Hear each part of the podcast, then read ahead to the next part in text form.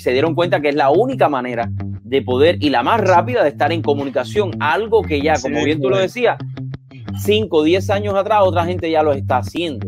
Y la capacidad de innovar, la creatividad de las personas hacen que los sistemas educativos, los ecosistemas cambien, se transformen, vayan avanzando, sean dinámicos, porque todo el tiempo tú tienes que ir utilizando las nuevas herramientas tecnológicas que se van haciendo. Aunque los guajiros en Cuba siempre se vistieron muy bien, muy bien planchados, eh, todo, ¿no? Oye, mi madre todas las tardes, mi madre todas las tardes a nosotros nos, nos vestía limpiecito, nos bañaba y nos ponía y nos vestía limpiecito, aunque sea para ir a la casa del vecino. Esto a mí siempre la, tú la moda me, me, me gustó y, y, estoy aquí en esto. Tiene mucha competencia, pero sin embargo hay algo que los diferencia de los demás. Háblame de esa parte que es importante. O sea, la visión de nosotros siempre ha sido no, no quedarnos ni, ni inclusive en Miami. Sabemos que la mayor concentración de, de los clientes nuestros está en Miami, pero la siempre ha sido expandirnos y ayudar a todo el que tiene problemas en el crédito, no solamente en Estados Unidos, sino ya ver que también en Puerto Rico y también en Canadá. Tienes que tener en cuenta todo eso, ¿no? Y la pila de recibo que hay que tener. Sí, no, pero camioneros, siempre les recomiendo a los camioneros que abran Escort, que abran una compañía y que la compañía que ellos le están haciendo la carga o, o, le están trabajando, que le paguen a su Escort. Y necesito ayuda, puedo contactarlos ustedes ahí a través de la página web de la Cámara. Claro, por favor, y llamar también al 30534-1903, 534-1903 sin pena ninguna y si quiere afiliarse y ser miembro, pues bueno, pues quién mejor que tú para decirle a las personas la importancia que tiene ser miembro de una Cámara de Comercio, en este caso hispana y en este caso del sur de la Florida, que es tu Cámara de Comercio, ¿verdad? Digamos tu negocio a otro nivel. Ok, ¿cuáles son estos problemas, doctor? Estoy en la casa encerrado y me pongo a tomar. Eh, ¿qué le puedes decir a la gente? Lo que pasa con el estrés es que el estrés lleva a causar muchas otras, muchos otros efectos.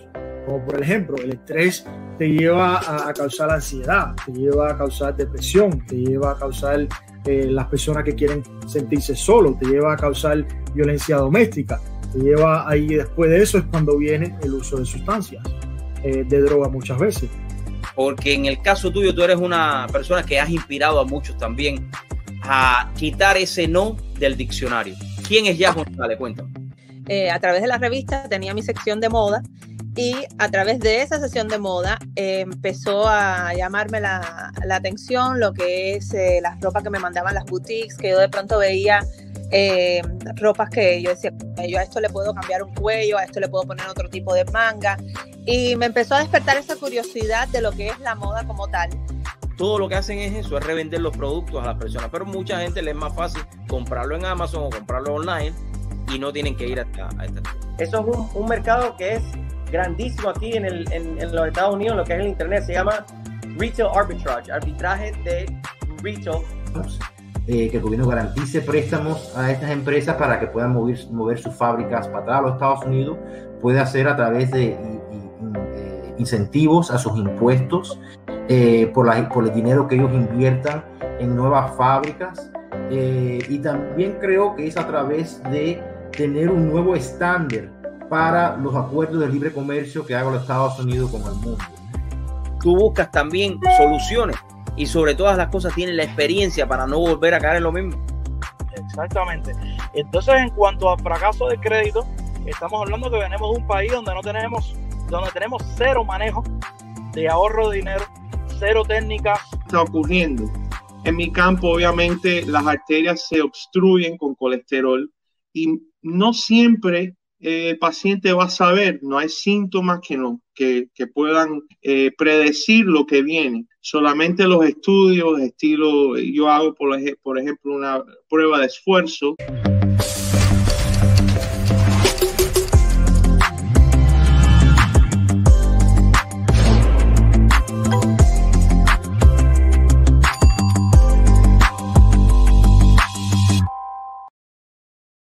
Muy buenas tardes, mis amigos. ¿Qué tal? ¿Cómo la están pasando en este día? Continúa una semana llena de cosas buenas, sobre todas las cosas. La economía sigue mejorando cada vez más. Y como hablábamos hace algunos días, reinventarse. Y ayer estuvimos compartiendo eh, junto a una de las hijas de Moisés de Paz sobre cómo esta compañía, y para los que no han tenido la oportunidad de ver la entrevista, se los invito, porque son, eh, es una compañía que inspira, y eso mismo es lo que ha hecho Moisés de Paz aquí en el sur de la Florida, compartiendo con todos nosotros, siempre dándonos consejos, animándonos a ser mejores personas.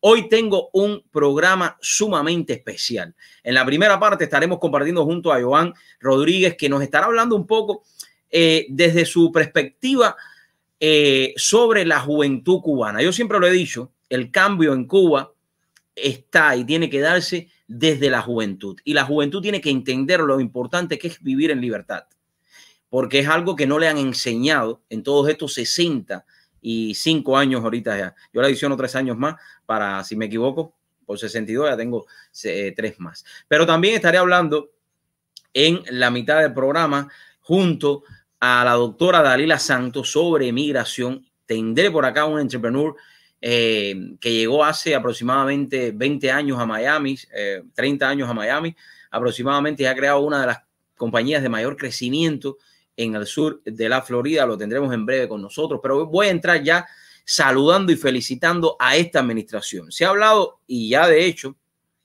eh, este fin de semana nuevamente alguien más propuso al presidente Donald Trump por, eh, para que pudiera recibir este premio Nobel de la Paz, porque realmente eso es lo que ha hecho este hombre. Aunque muchos estén en contra y muchos ahora eh, quieren sacar solamente la parte mala de esta administración o del presidente Donald Trump, no.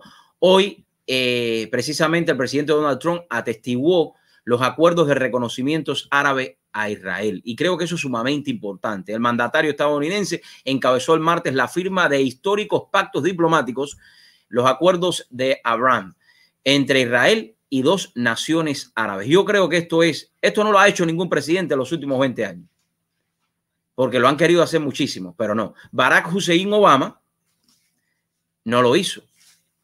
Y si se viene a ver el caso, en su último eh, meses de mandato. Ahí está la, noticia. Ustedes saben que yo soy muy fanático del eh, diario Las Américas. Ahí lo tenemos. Eh, ahí está la foto. y creo que hay que reconocer lo que ha hecho esta administración. reconózcalo nada más.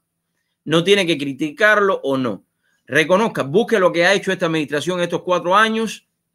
Cómo estaba la economía antes del virus chino, antes de este ataque eh, ante este ataque epidemiólogo, si lo podemos decir de esa manera, eh, que es como yo lo llamo, porque muchos no lo llaman así, pero yo creo que esto fue un ataque al mundo entero de parte de los chinos, porque sentido común, Wuhan es una cosita así, comparada con el territorio chino, y simplemente se quedó ahí, no llegó ni a Pekín, así que saque usted sus propias conclusiones no me haga caso a mí, busque información y usted ya eh, podrá sacar las conclusiones si es un ataque o no, al mundo entero. No estoy hablando simplemente de los Estados Unidos. Pero bueno, felicitar quiero a esta administración eh, por esta, em, este gran acuerdo y creo que es lo que hace falta al mundo. Al mundo no hace falta traerle más nada que paz. Y recuerden que al principio de esta administración decían que la bomba nuclear, que se iba a acabar el mundo con una guerra nuclear porque Donald Trump había ganado la presidencia. No, no. La la bomba nuclear se va a acabar si la extrema izquierda de este país toman las riendas o quieren tomar las riendas de los Estados Unidos de América. Así que eso es la noticia. Quiero eh, darle las gracias también al eh, diario Las Américas por esta excelente noticia. Me encanta el diario Las Américas por todas las noticias buenas que dan. Y como yo digo, hay más noticias buenas en el mundo diariamente, cada minuto, cada hora, que noticias malas. Todo depende de cómo tú enfoques la noticia. Y esto sería una clase de periodismo para todas estas grandes corporaciones que lo que le interesan es simplemente ganar dinero y no dar noticias eh, buenas. Pero bueno, vamos a darle a la bienvenida a Joan, que lo tenemos acá de invitado en esta noche. Bueno, noche para él, tarde para nosotros. buenas tardes, gracias por acompañarnos. ¿Cómo te sientes? ¿Cómo está, Sí, todo bien por aquí. Gracias por invitarme al programa. Me decías que no podías hablar alto. No te preocupes, puedes hablar con este. Sí, porque aquí, aquí estamos en la madrugada y los niños están durmiendo. Pero bueno, igual, ahí me escuchan bien, ¿no? Perfectamente, te escucho como que te tengo aquí al lado. O sea, que estás aquí al lado mío. Mira, te puedo mirar y todo si quiero. Eh, Joan, agradecerte. Y yo creo que esto es un tema importante, un tema que a veces, a veces no lo tocamos porque nos da miedo herir sentimientos, ¿no? Herir, eh, es un tema muy susceptible. Y me refiero a, la juventud cubana, la juventud cubana. Y lo vemos reflejado cuando muchos jóvenes emigran hacia aquí, hacia los Estados Unidos. Eh, emigran pensando que los Estados Unidos usted hace así y ya todo te sale, ¿no? Y si esa es la juventud que está emigrando de Cuba a los Estados Unidos, ¿cómo está esa juventud en Cuba? Tú tienes familiares en Cuba, tienes jóvenes primos en Cuba, eh, igual que yo. Eh, ¿Cuál es tu visión mm, de cómo está la juventud en Cuba? ¿Está la preparada para un cambio dentro de la isla? Eh, básicamente, mira, yo te puedo decir, es un poco complicado, ¿no? Porque hay mucho, eh, depende cómo tú lo mires, pero, pero en general, con la gran mayoría de los cubanos jóvenes, de las nuevas generaciones en Cuba, muchos han perdido valores, es una realidad. Se han perdido muchísimos valores. de hecho, cuando vas de visita a Cuba, eso se siente, ¿no? se ve en las conversaciones y tal. Mucha gente quiere el cambio, pero que lo haga otro. Básicamente sí, también es así. Muchos, ¿no? Porque lógicamente sabemos que están las oposiciones que están dentro de Cuba, pero mucha gente por miedo también a la represión y tal, eh, prefieren no buscarse problemas en, el plano personal. Y, y, sí, quieren un cambio, todo el mundo quiere un cambio, todo el mundo quiere mejora, todo el mundo quiere, eh, pero la gran mayoría están pensando hasta en irse del país, es una realidad aunque nos duela reconocerlo, porque también, a ver, yo, también quiero un cambio en Cuba, todos queremos un cambio en Cuba, pero eh, dijiste algo al principio del programa de que hay que tratar de, llegar, de, mandarle un mensaje a esa precisamente juventud que ha perdido valores y tal, que entiendan y que de verdad concienticen que el cambio tienen que empezar por ellos mismos dentro de su mente, ¿no? Para poderlo lograr. Y que nadie, ningún factor externo va a hacer un cambio por ellos, que ellos que dentro de Cuba son los que tienen, eh, bueno, desgraciadamente, pero es la realidad, tienen la obligación de buscar su propio cambio ¿no? y su propio futuro. Eh, muchos de nosotros, incluyéndonos nosotros mismos, al final optamos por irnos del país. Puede ser un sentimiento egoísta también de irnos y no luchar allí internamente, pero básicamente sí, la juventud en general, en sentido general, la juventud cubana, las nuevas generaciones no están, eh, quieren el cambio, pero no hacen o no hacen mucho por ese cambio, la verdad. No, de, hecho, em, yo creo que, la juventud en Cuba, no todos, a veces viven en una burbuja, ¿no? Y, yo lo sí, también la falta de información es importante, claro. Pero la falta de información hasta cierto punto, hoy 2020, 15 de septiembre, sabemos que la gran mayoría de los jóvenes en Cuba, Iván, y eso tú lo sabes bien, y quiero pedir a las personas que eh, compartan con nosotros en vivo y en directo, no me llamen al teléfono, por favor, porque estamos en vivo. Eh, eh, y lo hemos visto. Y quiero que las personas que están en sintonía del programa, estamos hablando de este tema de Cuba, de la juventud, por qué es tan importante informar a la juventud en Cuba, hacerle conciencia de lo importante que son ellos para un cambio verdadero en la isla. Y estábamos hablando, Iván, que nos, yo he visto amigos míos cuando van a Cuba, yo, yo he tenido la gracia de no ir a Cuba y, no voy hasta que exista la dictadura Castro asesina comunista ahí en Cuba. Eso lo sabes tú, lo sabe todo el mundo, que en algunos momentos hemos entrado en nuestro eh, eh, contrapunteo, como quien dice. Sabes que tú eres como hermano para mí, pero bueno, y yo para ti. Pero eh, lo he visto cuando hacen un FaceTime. por ejemplo, si vamos a enfocarnos en el parque, en un parque de, de Cuba, hoy por hoy todos tienen Wi-Fi y los jóvenes están conectados y de, a través de ese Wi-Fi ellos pueden buscar información, pueden hacer las comparaciones. Pero a veces, sí, pero ahí es donde... y discúlpame que te conte. Déjame terminar mi idea. Déjame terminar mi idea. discúlpame. Y ellos pueden buscar información eh, si lo quieren hacer, pero prefieren mejor estar conectados en, en Facebook, eh, haciendo todo lo que, lo que no, hasta cierto punto, eh, no les trae nada consigo pero después, cuando se le acaban esos minutos de Wi-Fi, sí son capaces de pedir una recarga a un amigo y hasta ahí se queda la historia, ¿no? ¿Qué era lo que tú ibas a decir? Sí, no, básicamente era eso. A ver, eh, muchas personas se conectan, ven a veces, por eso es que hay punto y el papel muy importante de nosotros que estamos fuera, eh, desde en, el Internet, no poner información que lo puedan confundir a ellos. Que, por ejemplo, ¿cómo te explico? Mira, em, hay personas, ¿no? de hecho, que están afuera como nosotros, que escriben, por ejemplo, criticando al presidente Donald Trump, que se empiezan a enfrentar, y esos mismos comentarios los ven ellos allí, porque yo los he escuchado.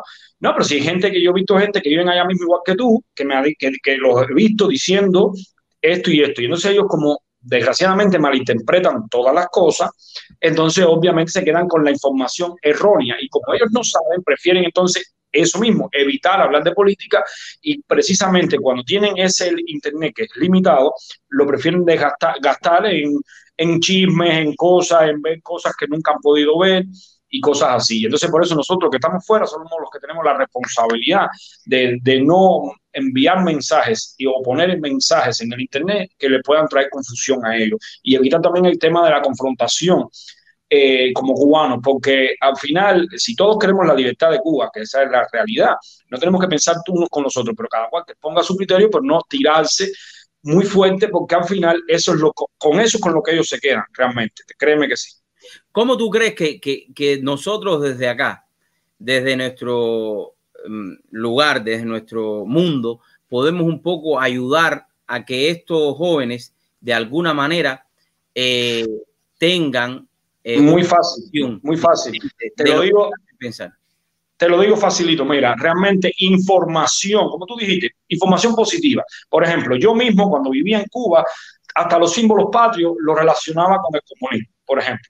Y eso es una, decir, una ignorancia de mi parte, obviamente. Entonces, ese tipo de mensajes, esos memes, que hay muchos memes, hay muchos memes muy inteligentes en el Internet, por ejemplo, y entonces eh, ese, tipo de memes son los que hay que, publicar, eh, son los que hay que compartir, son los que hay que mandarles a ellos. A veces en un meme que no le llega hasta a ellos mucho mega para, para, verlo, en un meme se le está mandando un mensaje bien, bien específico. ¿Entiendes? Por ejemplo, la Plaza de la Revolución, cuando yo vivía en Cuba, pensé que, bueno, de hecho, después que llegué a Miami, es que me entero de que la Plaza de la Revolución no la hicieron ni, los propios comunistas, es decir, se hizo en el año, creo que 58, se llamó la Plaza Cívica y la hizo el gobierno de Batista. Es decir, ese tipo de informaciones son las que hay que poner en el Internet, son las que hay que publicar. Es como, es como querer decir lo que, lo que muchos no saben en Cuba, de los jóvenes que están mirando, de que eh, el ataque terrorista al cuartel Moncada no tuvo nada que ver absolutamente con, eh, como decían ellos, el actor intelectual eh, José Martí, que si José Martí iba para allá y es como la desinformación, pero tenemos Exacto. Yo estuve, yo estuve en Nueva York en un museo del apóstol, precisamente, ahora que tú hablas de Martí. Hay muchísimos escritos ahí que llevan un mensaje exquisito y si tú le escribes, es más, yo he visto mensajes en el mismo internet de Martí que, muchos comunistas te dicen, no, eso se lo inventaron. No, papo, no se lo inventaron. Eso está ahí en el museo en Nueva York, donde él, precisamente en la editorial donde él escribía esos mensajes. ¿Entiendes? esos son los mensajes que nosotros tenemos que transmitirles a ellos. Y Joan, yo creo que, mira, eh, el simple hecho de que tú estés aquí en los Estados Unidos, yo esté en los Estados Unidos. Seamos personas exitosas, porque yo me considero una persona exitosa.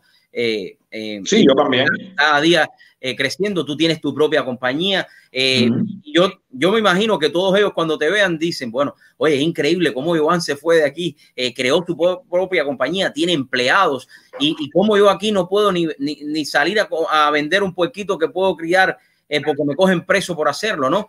yo creo que también eso es un mensaje que está intrínsecamente en nuestras vidas demostrándole que se puede salir adelante en los Estados Unidos, no como a Por eso es que te digo que todos los mensajes que de nosotros tienen que ser positivos y tienen que ser precisamente eh, mensajes constructivos y, informativos también. Por la sencilla razón de que, vuelvo y te repito, si yo cojo Es más, yo fui a Cuba el año pasado, en noviembre, yo llevaba 13 años sin ir, y yo llevé a mi hija, por ejemplo, a, lugares históricos que yo renté una máquina convertible de esas antiguas que las que circulan en la calle Y, y mi niña muy contenta en, su, en esa máquina. El mismo chofer me está, que me está dando el tour, me está dando un tour básicamente revolucionario. Yo le, di, le tuve que decir, mira, hermano, yo te renté la máquina, te voy a llevar, por eso te digo, el mensaje tiene que ser positivo. No tengo nada en contra tuya, pero si a ti te dijeron que le diga eso a los turistas, perfecto. Pero mira, a mi niña, no, no me le puedes decir eso. ¿Entiendes? A mi niña, mira, mami, este, esto es el Hotel Nacional. Punto. No me hable de historia política, no. Porque a mi hija la le doy la influencia política que yo entienda que es la correcta, ¿entiendes? Entonces el tipo, agoño, ah, sí, amigo, disculpa, chévere. Ah, y, y, él mismo se, después empezó a escucharme a mí, porque yo también me voy con respeto hacia él también, ¿no? Vamos, vamos a partir de ahí. Él mismo se puso a escucharme a mí cuando yo di informaciones, que él me decía, ah, pero yo no sabía eso. Él mismo me decía eso, pero en serio, tú me estás diciendo a mí, en serio, lo que tú me estás diciendo eso es de verdad, hermano, me decía a mí, porque él no lo cree. Porque lógicamente a esa gente lo, los entrenan con un guion, que eso es lo que tiene que decirle a todos los turistas. Entonces, obviamente, a lo mejor él se queda con la duda, después la, lo, lo, lo, contacta con otra persona, esa otra persona le dice que sí, que es verdad. Entonces, esa, esa, ese es el mensaje de nosotros, realmente. Eh, Joan, yo te he visto que tú has tenido algunas confrontaciones con mismos jóvenes que están en Cuba, pero al final eh, ellos ya entienden lo que tú le estás diciendo y, y, yo creo que eso es sumamente importante, la comunicación con ellos, como bien tú decías, no eh, ponerse a fajar, eh, no ponerse a, a, imponer nuestro, nuestro criterio, porque de todas maneras ellos son los que allá, de una manera u otra, tienen el cerebro un poco eh, completamente. Sí, tienen falta de información. ¿no? Falta de información, eso es. Sí. Exacto, es que ese es el problema. Mira, eh, recuérdate que hemos, hablado muchísimas veces, una mentira repetida mil veces se convierte en una verdad y, en eso es en lo que ellos creen. Yo también, de hecho, cuando vivía en Cuba, eh, no te voy a negar, yo tuve la duda cuando me monté en el avión, es decir, yo estaba deseoso por acabar de irme del país, yo no pensaba irme para Estados Unidos, yo me iba, aunque sea, para Haití, para donde fuera, que yo tuviera la posibilidad de irme, para allá yo me iba. Porque yo lo que sí venía claro es que de la manera que yo estaba viviendo no quería seguir viviendo. Entonces, pero al montarme yo en el avión y, y irme para los Estados Unidos, yo créeme que yo sí tenía claro que me quería ir del país, pero tenía mis dudas en que realmente es decir, estoy yéndome de verdad, a lo mejor en la mesa redonda esa que dan ellos, eh, realmente puede que tengan ellos la, la, razón y a lo mejor el que está equivocado soy yo, a lo mejor yo llego allá y me voy a frustrar en muchísimas cosas y todo eso. Entonces, esa duda es la que uno tiene que despejarle a ellos que están allí. Eh, Joan, mira, voy a ir un poquitico más en estos cinco minutos que nos quedan, haciendo un resumen. Okay. Cuando tú y yo estamos, estábamos en Cuba hace casi 20 años, nosotros éramos unos muchachos de los que se dicen normales, luchadores, porque eh, siempre estaban... Y humildes y pobres. Exactamente, humildes y pobres. Eh, la humildad okay. la sigo manteniendo, ¿no? Y tú también. Sí. Eso sabes, eh, que eso es importante, ¿no? Pero nosotros éramos un poco diferentes de nuestra generación. Y, y tengo que decir... Sí, de verdad. Porque eh, en mi caso, eh, yo me crié solo con mi mamá. Mi mamá me enseñó a que había que trabajar, había que luchar desde chiquito porque nadie te lo iba a regalar. Mi papá se fue cuando yo tenía cinco años y mi mamá era madre soltera.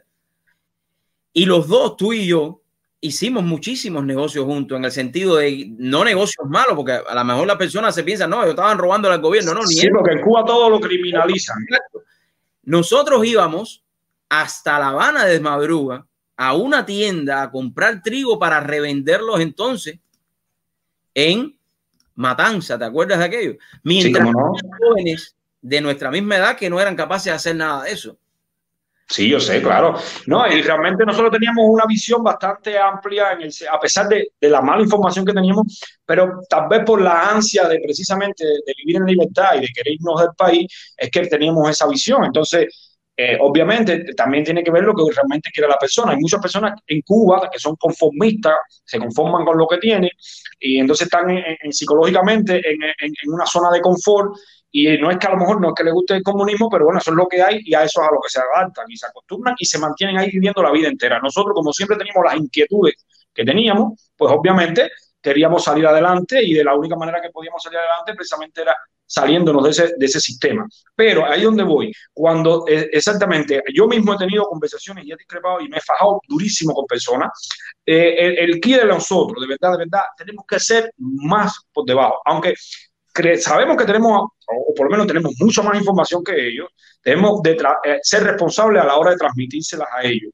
porque como ellos creen en una cosa, pero por lo menos ellos se quedan con la semillita de la duda después que terminan contigo, pero no caer en las ofensas, aunque ellos nos ofendan a nosotros, no importa. ¿Por qué yo traje este tema a colación? Yo no sé si tú has visto ahí en la internet algunas imágenes que no quise ponerlas porque de unas inundaciones que hubo esta semana en Cuba, una, unas lluvias. Sí, yo lo he visto y están festejando con botellas de ron y todo. Exacto, de dos o tres, de dos o tres horas y la falta de, de, de, alcantarillado de La Habana, de toda la infraestructura que está desbaratada completamente. Eh, vimos cómo se inundó y sin embargo los jóvenes gozando. Yo nunca me acuerdo, vaya, yo, me, yo de haberme metido en un charco en Cuba, en un, una cosa rota. yo no me acuerdo, yo no sé si tú lo hiciste, si lo hiciste, yo sé que tú lo vas a decir, pero yo lo único que me acuerdo es ir a los sulfurosos y meterme en, eso del agua.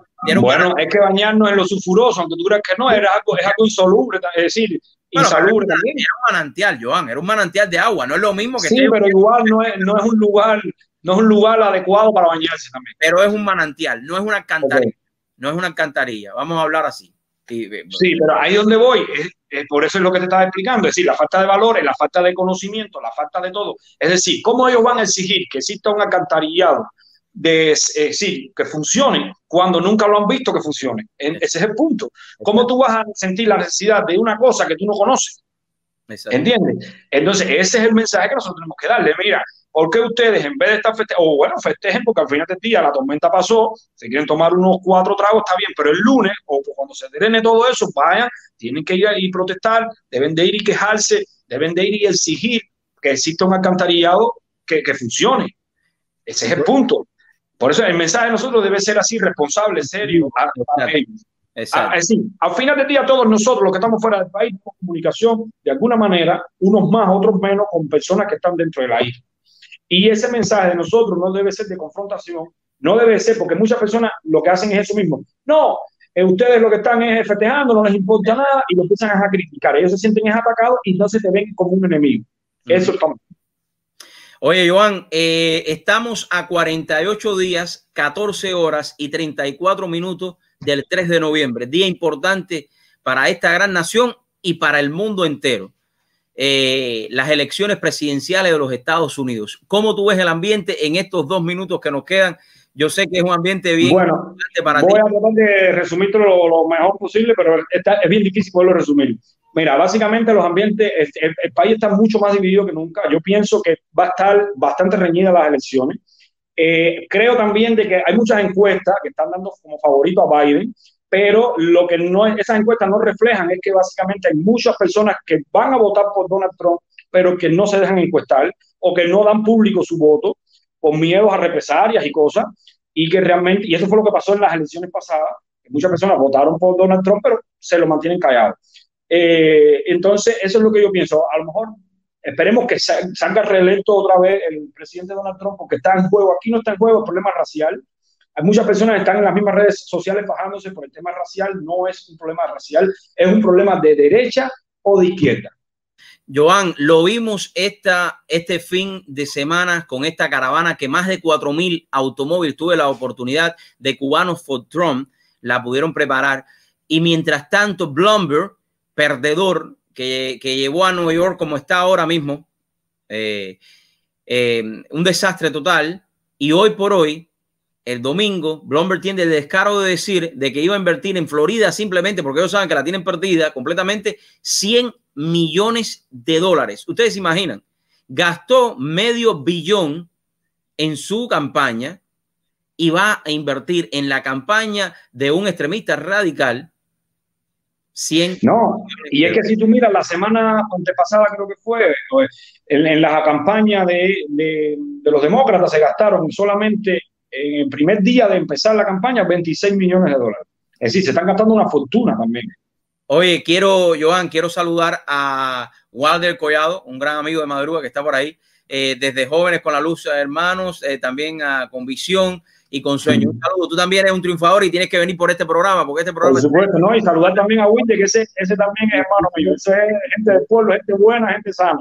Oye, Juan, eh, que Dios te bendiga. Sé que ya esta, semana te quiero por acá nuevamente. No te vayas porque tengo un ejemplo de estos cubanos que llegan sin nada a los Estados Unidos y hoy por hoy tienen una, eh, tiene una de las mayores compañías de crecimiento eh, que tiene que ver con la industria de los seguros en el sur de la Florida, Univista Insurance, Iván Herrera. Después de la pausa regreso. ¿Algo que quería decir?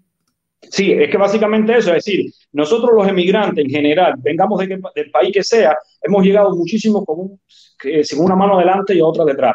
Es decir, ningún Black Lives Matter ni los antifas nos pueden decir a nosotros de que es un país con falta de oportunidades porque nosotros demostramos que nos, primero tenemos que ponernos al nivel de ellos porque tenemos que estudiar hasta el inglés para después superarnos. Y nos hemos superado. Eso es simplemente, ese es el comentario. Con eso termino. Te quiero. Muchísimas gracias por compartir con nosotros. Amigos, ya regresamos. Compartan, compartan, comparten. 30 segundos y estoy con ustedes de regreso. Dale.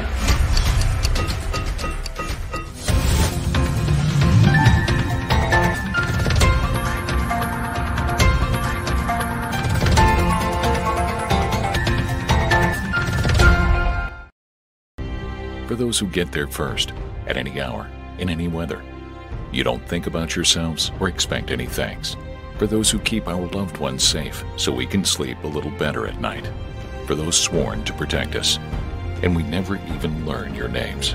To those who serve, build our world, and keep it running, we thank you. AllUniformwear.com, clothing everyday heroes for the last 30 years. Uniformes escolares para Cuba solo en Yo, qué barato. Desde 6.99 y para Miami, polos a 3, shorts a 5 y pantalones a 6. También bordamos su logo. Visítenos en Facebook. Ño, qué barato. 884-8000. A new era in doors and windows. Introducing our most modern and elegant color yet.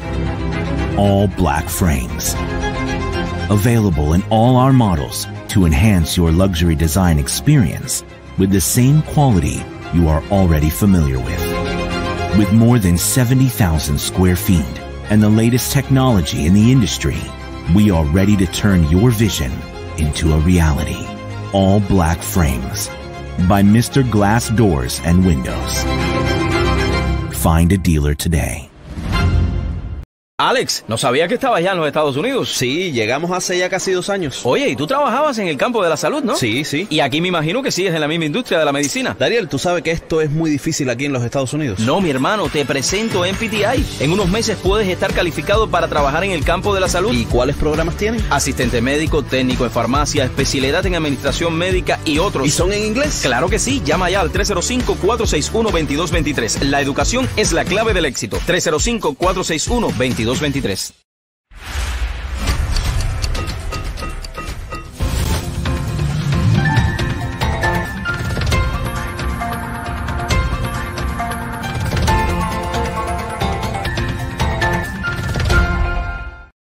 Bueno, mis amigos, ya regresamos en vivo y en directo. Quiero saludar a todos los que están en sintonía por ahí. Tenemos a Leo Yubier, tenemos a Yubiel, eh, Laura, Walder, eh, Navi y a todos los que están en sintonía en este momento. Ahora les voy a presentar una persona eh, que es de estos cubanos que llega a tierra de libertad y sabe crear. Y nosotros los emigrantes, cuando nos dan la oportunidad de que nos abren las puertas de la libertad, como es los Estados Unidos, y nos enfocamos con algo, lo alcanzamos. Y no solamente alcanzarlo, sino es mantenerlo. Y eso es lo que ha hecho acá en el sur de la Florida, no solamente en el sur de la Florida, sino a nivel nacional en los Estados Unidos, Iván Herrera con eh, Univista Insurance. Iván, muy buenas tardes, gracias por acompañarnos. ¿Cómo te sientes? ¿Cómo andamos? Bien, ¿y tú qué tal? ¿Cómo estás? Oye, para mí es un placer. eh, y hoy cuando estaba mirando la entrevista eh, de Eliezer, o sea, un poco como que me metí dentro de la entrevista, de todo lo que tú estabas diciendo, porque creo que eh, simplemente es eso. También tenemos que, que dar a conocer y agradecer a personas como tú que sirven de ejemplo para la juventud, no solamente aquí en los Estados Unidos, sino en cualquier parte del mundo y específicamente en nuestra Cuba. Gracias por compartir con nosotros acá hoy en el programa. Un placer, gracias por la invitación. Óyeme, háblame un poquito cómo surge esta idea, ¿no? De, de, de Univista Insurance. Eh, chicos, eh, yo, yo eh, eh, bueno, como todo inmigrante, como todos los que llegamos, eh, pasé mucho trabajo al principio, eh, tenemos que hacer lo que, e inclusive comencé, comenzamos trabajo, comencé trabajando en la construcción eh, sin documentos, no tenía documentos. Y, y de ahí eh, eh, fui tratando de mejorar económicamente y, y, ¿sabes? Escalonadamente tratamos de, de, de, salir afuera, sacar afuera a la familia y yo de, hasta que llegué a vender automóviles me di cuenta que las ventas en este país mueven el mundo. Comencé a vender automóviles y me fue extremadamente bien en la venta de automóviles. un, un, un dealer muy prestigioso un concesionario de autos muy prestigioso. Eh, yo me sentía muy bien vendiendo autos, me sentía bastante eh, bien con las ventas y todo eso. Eh, después saqué mi licencia de, de, real estate. Yo vi que cuando asegurábamos, cuando vendíamos un carro había que asegurarlo, cuando vendíamos una casa había que asegurarla. Entonces yo dije, oye, aquí el negocio es el seguro. Entonces saqué mi licencia. Primero comencé como agente de vida, seguros de vida que me encanta. Eh, nosotros somos una de las pocas agencias de Property Casualty donde, donde eh, eh, hacemos seguros de, de, de, vida y de salud. Combinamos todo y, nos, nos va muy bien haciendo esto. en el año, como te dije, yo, yo vendía seguros de, de, vida y salud. En el año 2009, yo traté de, traté de expandirme y yo quería tener una, una uh, población captiva donde poder venderle seguro de, de, de, vida y compramos el nombre de Univista por 40 mil dólares eh, y, y, nos fue, nos ha ido extremadamente bien, hemos trabajado muchísimo. Me gustó el nombre porque, y te digo el nombre porque simplemente era el nombre, no tenía mucho, no tenía clientela ni tenía nada. Y el nombre, pero me gustaba el nombre porque eh, en inglés y en español eh, sonaban igual. Univista, Univista y así, así eh, eh, lo hicimos. Hoy por hoy, ¿cuántas agencias tienen en todos los Estados Unidos? Porque no solamente están aquí en Miami, ¿no? sino están en, en diferentes Eh, estados. Tenemos 153 agencias, 153 agencias. Y, y- y estamos creciendo todos los días, eh, eh, crecemos. Eh, tú habías hablado algo que es importante y yo quiero hacer un- una pausa ahí, ¿no? La venta. Sí. Eh, las personas a veces te dicen, oye, yo no sé cómo tú puedes trabajar en esto de los seguros, porque vender para mí no, yo, yo no sirvo como vendedor, ¿no? ¿Qué tú le puedes decir a esa persona? Porque el simple hecho de uno ir a presentar un resumen en una compañía de trabajo para, para tomar un trabajo, ya es que te estás vendiendo. ¿Qué tú le puedes decir a esa gente? Eh, eh, eh, esa noticia yo- es la que te iba a dar. Eh, cuando, cuando tú haces, estudias una profesión, abogado, inclusive presentador como tú eres, lo que tú eres, sin darnos cuenta intrínsecamente eh, e implíci- implíci- eh, impli- eh, eh, está implicado en la profesión las ventas, aunque tú no lo creas. Eh, tú puedes ser el mejor abogado del mundo si no sabes vender lo que tú, lo que tú sabes y con el conocimiento tuyo, no te va a ir bien como sin embargo un, un abogado mediocre que sepa venderse. Claro, todas las ventas tú tienes que respaldarlas, tienes que tener una estructura, tienes que tener... Yo aprendí, yo no sabía que las ventas eran tan, como tú ahorita dijiste, te estaba escuchando en la entrevista con el otro muchacho. Eh, nosotros en Cuba vendíamos de todo, luchábamos, trabajábamos, hacíamos cualquier cosa, pero eh, en Cuba no- nos compraban por necesidad. Aquí no, aquí tú tienes que aprender las ventas, tienes que ir a la escuela, tienes que saber y representar. Yo siempre le digo a todo el mundo que en las ventas eh, tiene, para mí un solo secreto, es representar un buen producto y venderlo con honestidad. Es todo. Y es lo que yo he tratado de hacer. Eh, la, parte, la parte del seguro, y una de las cosas que yo te escuché hoy hablar era eh, acerca de la tecnología, ¿no? Hemos vivido unos meses de pandemia eh, o de virus chino, como digo yo, eh, en el cual muchas personas eh, han perdido sus empleos, pero ustedes se han reinventado también y a través de la tecnología me, me imagino que han seguido Sí, conectados. Eh, en eso nosotros, nosotros tenemos mucha experiencia. Veníamos invirtiendo hace mucho, mucho, mucho tiempo. eh, eh, mucho, muchas estru- eh, eh, en estructura, en tecnología. Nosotros somos la, la única agencia, yo creo que en el mundo, en la parte de seguro, donde tenemos 10 programadores, donde hemos invertido en nuestros propios software, donde nosotros creamos lo- las herramientas que nos necesitan, que necesitamos tecnológicamente para llevar a- a- a- adelante la compañía. Eh, yo creo que el no copiar y el estar siempre haciendo cosas nuevas, invirtiendo ha sido uno de los grandes éxitos. Lo mejor que nosotros teníamos cuando comenzamos el seguro es que no, no, no sabíamos nada de seguro. Y cuando tú no sabes, tú puedes implementar cosas que, que, nadie hace. Por ejemplo, yo tengo trabajando conmigo agentes de seguro que llevan 25, 30 años eh, en el negocio. Ellos nunca han visto las cosas que nosotros hemos hecho. Ellos nunca son tremendos agentes, tienen tremendos conocimientos, le hemos aprovechado su experiencia al máximo, nos han ayudado muchísimo, pero al final del día esa fusión entre la tecnología y el conocimiento de los productos es el que te van a llevar a otro nivel. Óyeme, eh, creo que en el día de ayer vi el lanzamiento de una aplicación en el show de Carlucho, eh, que creo que esto va a revolucionar también la manera en, en, la cual las personas que tienen todas sus licencias para vender eh, seguros se pueden unir también a esta plataforma con ustedes. Sí. No sé si puedes hablar un poco de esto, bueno, eh, yo lo vi en el show, así que... Sí. Pero no, mañana casualmente que vamos allá a firmar todas las cosas de... Es algo que estamos esperando por más de año y medio. Estuvimos casi dos años trabajando en la nueva aplicación. Es una aplicación eh, eh, parecida a Uber, eh, una aplicación ajustada al seguro. Nosotros tuvimos, llevamos más de un año y medio construyendo esta aplicación en Bélgica.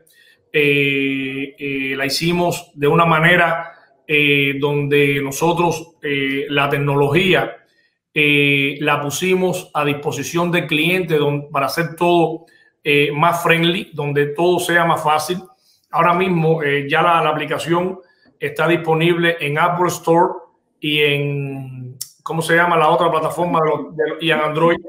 Eh, la tenemos, eh, teníamos el equipo de nosotros trabajando muchísimo día y noche en esta aplicación porque eh, no queríamos que nos las copiaran primero y, y, y, segundo queríamos hacer algo bien único a nivel nacional donde ahora mismo, mira, hay, hay muchos agentes de, de seguro que se gradúan y tienen su licencia.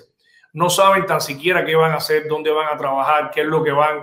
Nosotros tenemos ya creado desde mucho antes el proceso de training, el proceso de, de, de contratos con las compañías. Todo ese proceso lo tenemos facilitado. Ahora, eh, ¿dónde, dónde, ¿dónde tropiezan con la otra? Dicen, ¿qué voy a hacer ahora? Como tú me estabas hablando de las ventas, ¿a quién le voy a vender? Entonces nosotros hemos creado entre la plataforma digital que tenemos de Univita TV, en que estás invitado cualquier eh, eh, cuando tú quieras ir y, coincidimos en muchas cosas de las que tú pones en, eh, en, en tus redes y todo eso. Somos republicanos, queremos la libertad de Cuba, hay muchas cosas eh, en las que coincidimos.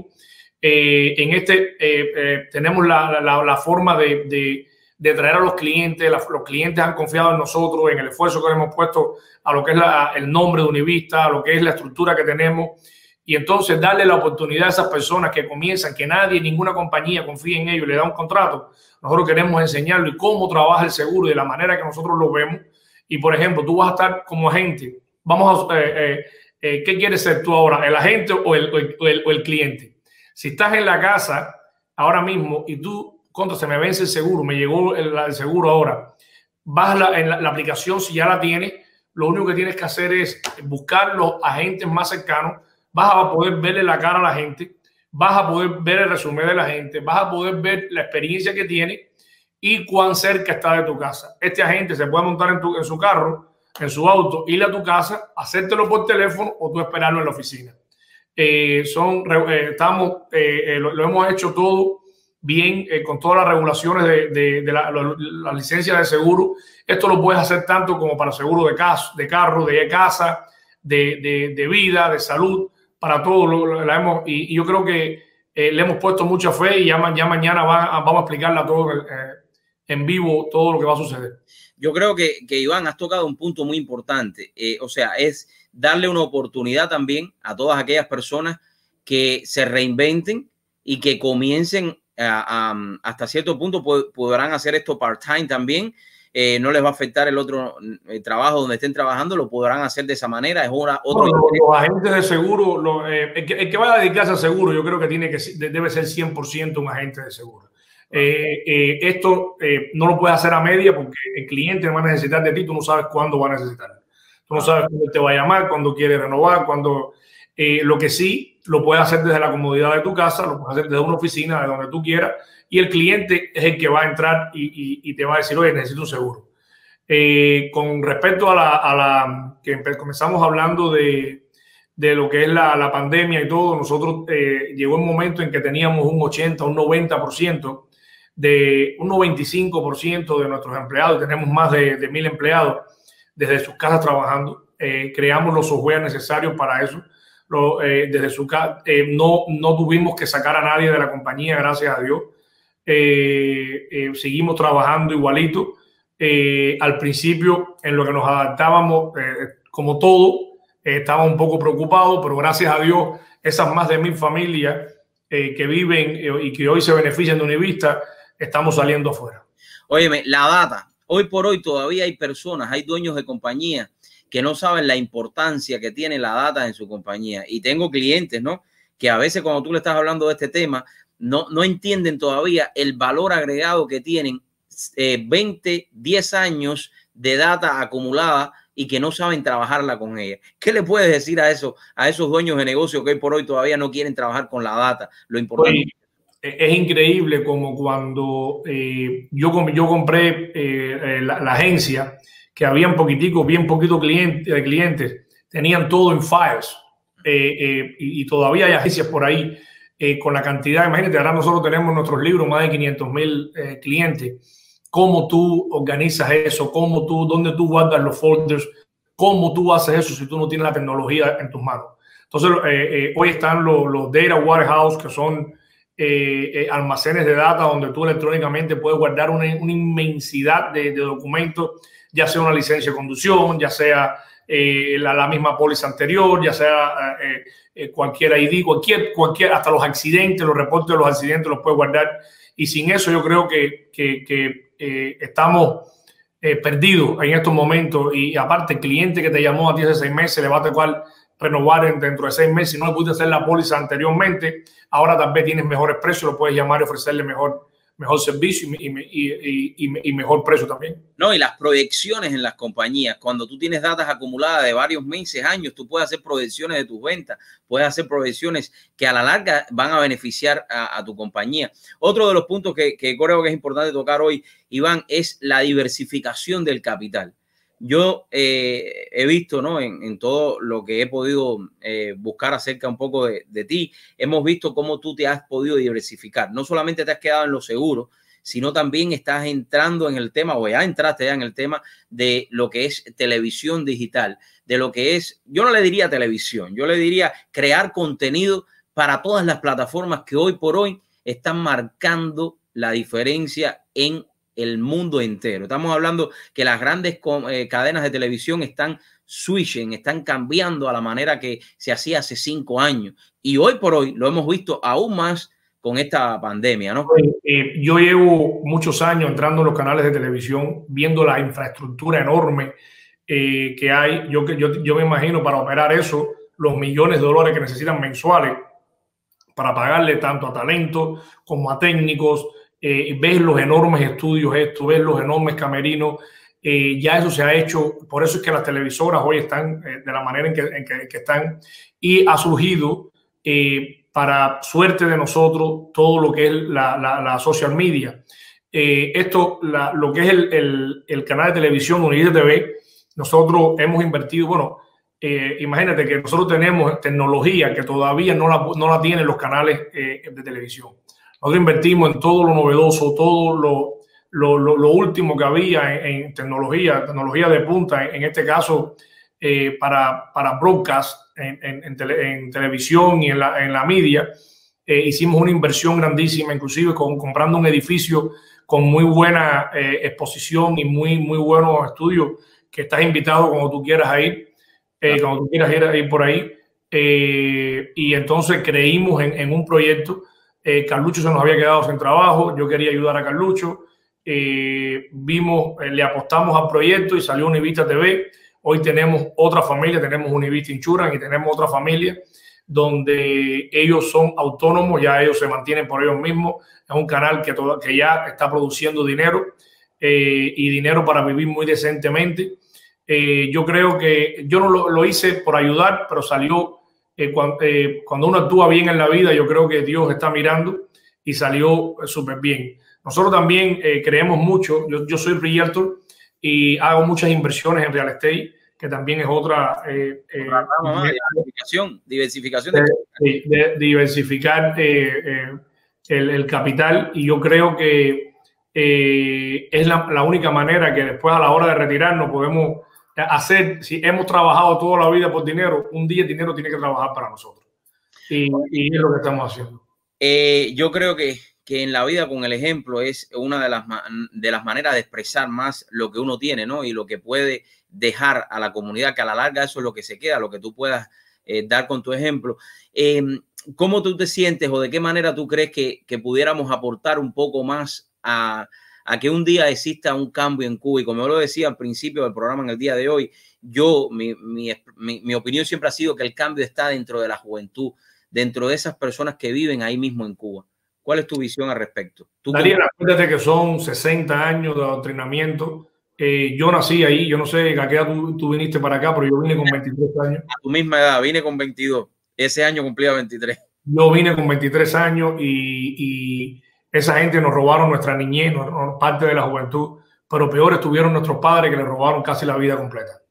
Eh, eh, yo te digo es difícil, es difícil. eh, cuando yo estudié, inclusive la doctrina que nos dieron a nosotros allá, eh, fueron todos los libros estos de, economía política y marxismo-leninismo y toda de la parte rusa. Y una de las cosas que sí decía, que sí me aprendí, es que el hombre piensa como vive, no vive como piensa. Y, ellos, eh, el, el- el- escenario del cubano de hoy, eh, a pesar de que le, han dado alas con los celulares, con la social media, entrando, recibiendo mensajes del extranjero y todo eso, todavía ellos no, ellos eh, les es más fácil pensar que la solución a su problema es irse del país antes de darse cuenta, como, como lo hicimos tú y yo, pero antes de darse cuenta, pero cuando tú y yo estuvimos, lo que es eh, eh, lo- lo- lo- eh, los dirigentes que estaban, los dictadores que estaban en ese momento, para decirlo de esta manera, estaban en su apogeo, estaban cuando más fuertes eran. Yo creo que ya están desmoralizados. Ahí no hay ningún líder político, ahí no hay ningún líder eh, que, que- que pueda creer el pueblo. Y yo creo que el pueblo poco a poco se está dando cuenta, se está educando en este sentido y, y- la información ha sido el peor enemigo para esa dictadura y nosotros somos responsables en gran parte, tú, Eliezer, Otaola, eh, yo me siento responsable también por, por- por ayudar a la libertad de Cuba. Yo creo que podemos eh, eh, poner nuestro granito de arena y ayudar a esa generación a que se libere de, los fascistas que, que- que tienen, están en el poder. Óyeme, eh, son pocos los cubanos que tienen, o, pocos los cubanos, no, son pocas las personas que tienen la oportunidad eh, de compartir en las Naciones Unidas. Eh, tú fuiste un ejemplo de ello, tú estuviste ahí, tuviste la oportunidad de hablar. ¿Y cómo te sentiste frente a tantos eh, países, frente a tantas personas? eh, un cubano eh, que apenas llevaba en Estados Unidos unos años, como quien dice, Sí, eh, eso fue, fue un viaje, un viaje eh, bien bonito porque yo me gané un viaje a New York eh, por una compañía de seguro. Nos invitaron, nos habían pedido lo- los pasaportes como dos semanas antes. Ni sabíamos, ni sabíamos ah, ah, para qué me pedían los pasaportes. Yo sé cuando llegaron ahí nos dijeron, mira, van a entrar a las Naciones Unidas y van a ver a varios mandatarios, van a ver eh, dirigentes ahí de las Naciones Unidas, van a ver responsables de, de- de ciertas labores eh, eh, en, el, en el mundo, eh, de que se digan en el mundo eh, dentro de las Naciones Unidas, eh, personas de todo el mundo, nos llevaron a las Naciones Unidas y, y- y ese día desayunamos ahí, éramos 70 gente de vida de, nacional de todo, de, de todo Estados Unidos. Y, y el, el año que el, el otro año siguiente no- nos tocaba ir a Australia, como ese mismo viaje por Australia. Y entonces eh, nos presentaron un señor australiano que era el responsable, lo presentaron como el responsable de llevar a todas la- la- las naciones la libertad a todas las naciones, eh, eh, eh, eh, eh, a todos los países, lo que es la, la democracia, como hablaban ellos. Y entonces, eh, todo era en inglés, por supuesto. Yo era el único hispano que había, entre los 70 que habíamos, yo era el único hispano. Y, y entonces cuando ellos comienzan a hablar, se para este señor y comienza a hablar de, eh, de que él era australiano, que vivía en una isla, que había que la pesca era magnífica, que el sol, que las playas. Me remonté a mi Cuba. Yo soy de un pueblo que se llama Alquizar, pero estamos eh, muy eh, apegados a una playa que se llama Guanima, donde yo corría sin zapatos y, me encantaba estar eh, en esa playa. Y, y, entonces mi mente me transportó ahí y el hombre hizo, hizo una pregunta, ¿quién quería decir algo? Mi esposa estaba al lado mío y, y yo me, me, levanto con mi inglés, con el inglés que, y Miami no te ayuda con el inglés. Eh, me levanto y empiezo a hacer mi exposición y le pregunto al hombre, le dije, mira, yo vengo de una isla igual que tú, donde las personas eran felices, donde las personas, eh, mis amigos los dejé ahí, nos gustaba pescar, nos gustaba la pesca, nos gustaba eh, los campos, nos gustaba todo lo que él había explicado de, Australia. El cubano le gusta lo mismo. Y creo que somos isleños también y, nos gusta lo mismo. Y, le pregunté que si él era encargado de llevar eh, la democracia a todos los países del mundo, porque que lo, me dejara ayudarlo a llevar la democracia a Cuba el hombre eh, eh, dice que hay dos países de, de, de, este hemisferio donde no dejan entrar a los delatores de las Naciones Unidas, uno es Venezuela, el otro es Cuba. Ah. Y me dio una explicación ahí, después cuando terminamos, todo el mundo, el único que hizo la pregunta fui yo, todo el mundo fue a saludarme, eh, él vino y me abrazó. Ese día por la noche el CEO de la compañía me invitó a comer a todos, cerró un restaurante muy bonito ahí en New York para nosotros y viene la, secretaria del CEO y me dice, eh, eh, Mr. Asadi, que es el, el eh, eh casualmente es el iraní, muy buen amigo mío, me dice, ¿lo, quieren, lo quiere usted en su, mesa? Me senté a conversar con el CEO y la señora, la pareja que estaba frente a mí, me dice, I, I apologize. Eh, discúlpame, digo yo, pero why? Why have to apologize? Dice ella, porque cuando tú estabas hablando esta mañana en las Naciones Unidas, tú tenías una columna detrás de ti. You had a column behind you. I cannot uh, uh, see you, but I, I, was listening to you and I told my husband, look, that's Tony Montana speaking. Tony Montana, la, la, eh, eh, parece que el acento nuestro y todo. Sí. Pero es un pasaje bonito, un pasaje de la historia de, de cualquier cubano, de cualquier emigrante que viene a tierras de libertad y quiere echar para adelante y a mí no me da ninguna pena eh, con este inglés hablar en todas partes y fue una, una, experiencia muy bonita en las Naciones Unidas, aunque tengo mis reservas. Eh, le doy toda la razón al, al, presidente de los Estados Unidos. Eh, las Naciones Unidas es una institución que está eh, para ayudar a muchos pueblos, no para ponerse de parte de los, de los, de los, de los, de los dictadores. Claro. Y creo que hay que arreglar muchas cosas dentro de las Naciones Unidas. No, no, completamente de acuerdo contigo. No sé si sabes que hace ya algunas semanas el presidente del Partido Asesino Comunista Chino eh, presentaron una solicitud para eh, poderse eh, postular para el puesto de ser el, el, jefe, ¿no? Sabes que los países siempre se pasan la jefatura de las Naciones Unidas, los que son miembros, ¿no? Y eso es uno de, los, de las faltas de respeto más grandes que he visto en la historia de, este, de esta o sea, de este, de este mundo. Hay, mucha, hay muchas organizaciones que, que, Estados Unidos ayuda, como también lo es la Organización Panamericana de la Salud, donde están exportando a los medios cubanos, Exacto. donde le han expuesto, y tengo un amigo mío que es el responsable de exponer eh, toda la trata de médicos y toda la trata de seres humanos que Cuba está haciendo. Eh, hay muchas organizaciones de estas donde viven de la caridad de, de los Estados Unidos o gran parte de la caridad de los Estados Unidos, donde la han cogido Exacto. como herramienta, como, como uh, utensilio para eh, eh, eh, otras fuerzas izquierdistas llegar al poder. Y, y, y, y, han penetrado fuertísimo en todas ellas. Eso es lo que ha hecho China en todos estos últimos años, comprando países, pagándole deuda a los países, haciéndose ellos dueños de los países para que después ellos voten. Y ese es el caso de la Organización Internacional de la Salud, que en estos momentos sabemos que eh, apoyan completamente. Esta, esta, pandemia por, por, mucho tiempo. Pero también no vayan muy lejos, no vayan muy lejos. No, no, hay que ir a China para tú ver eso.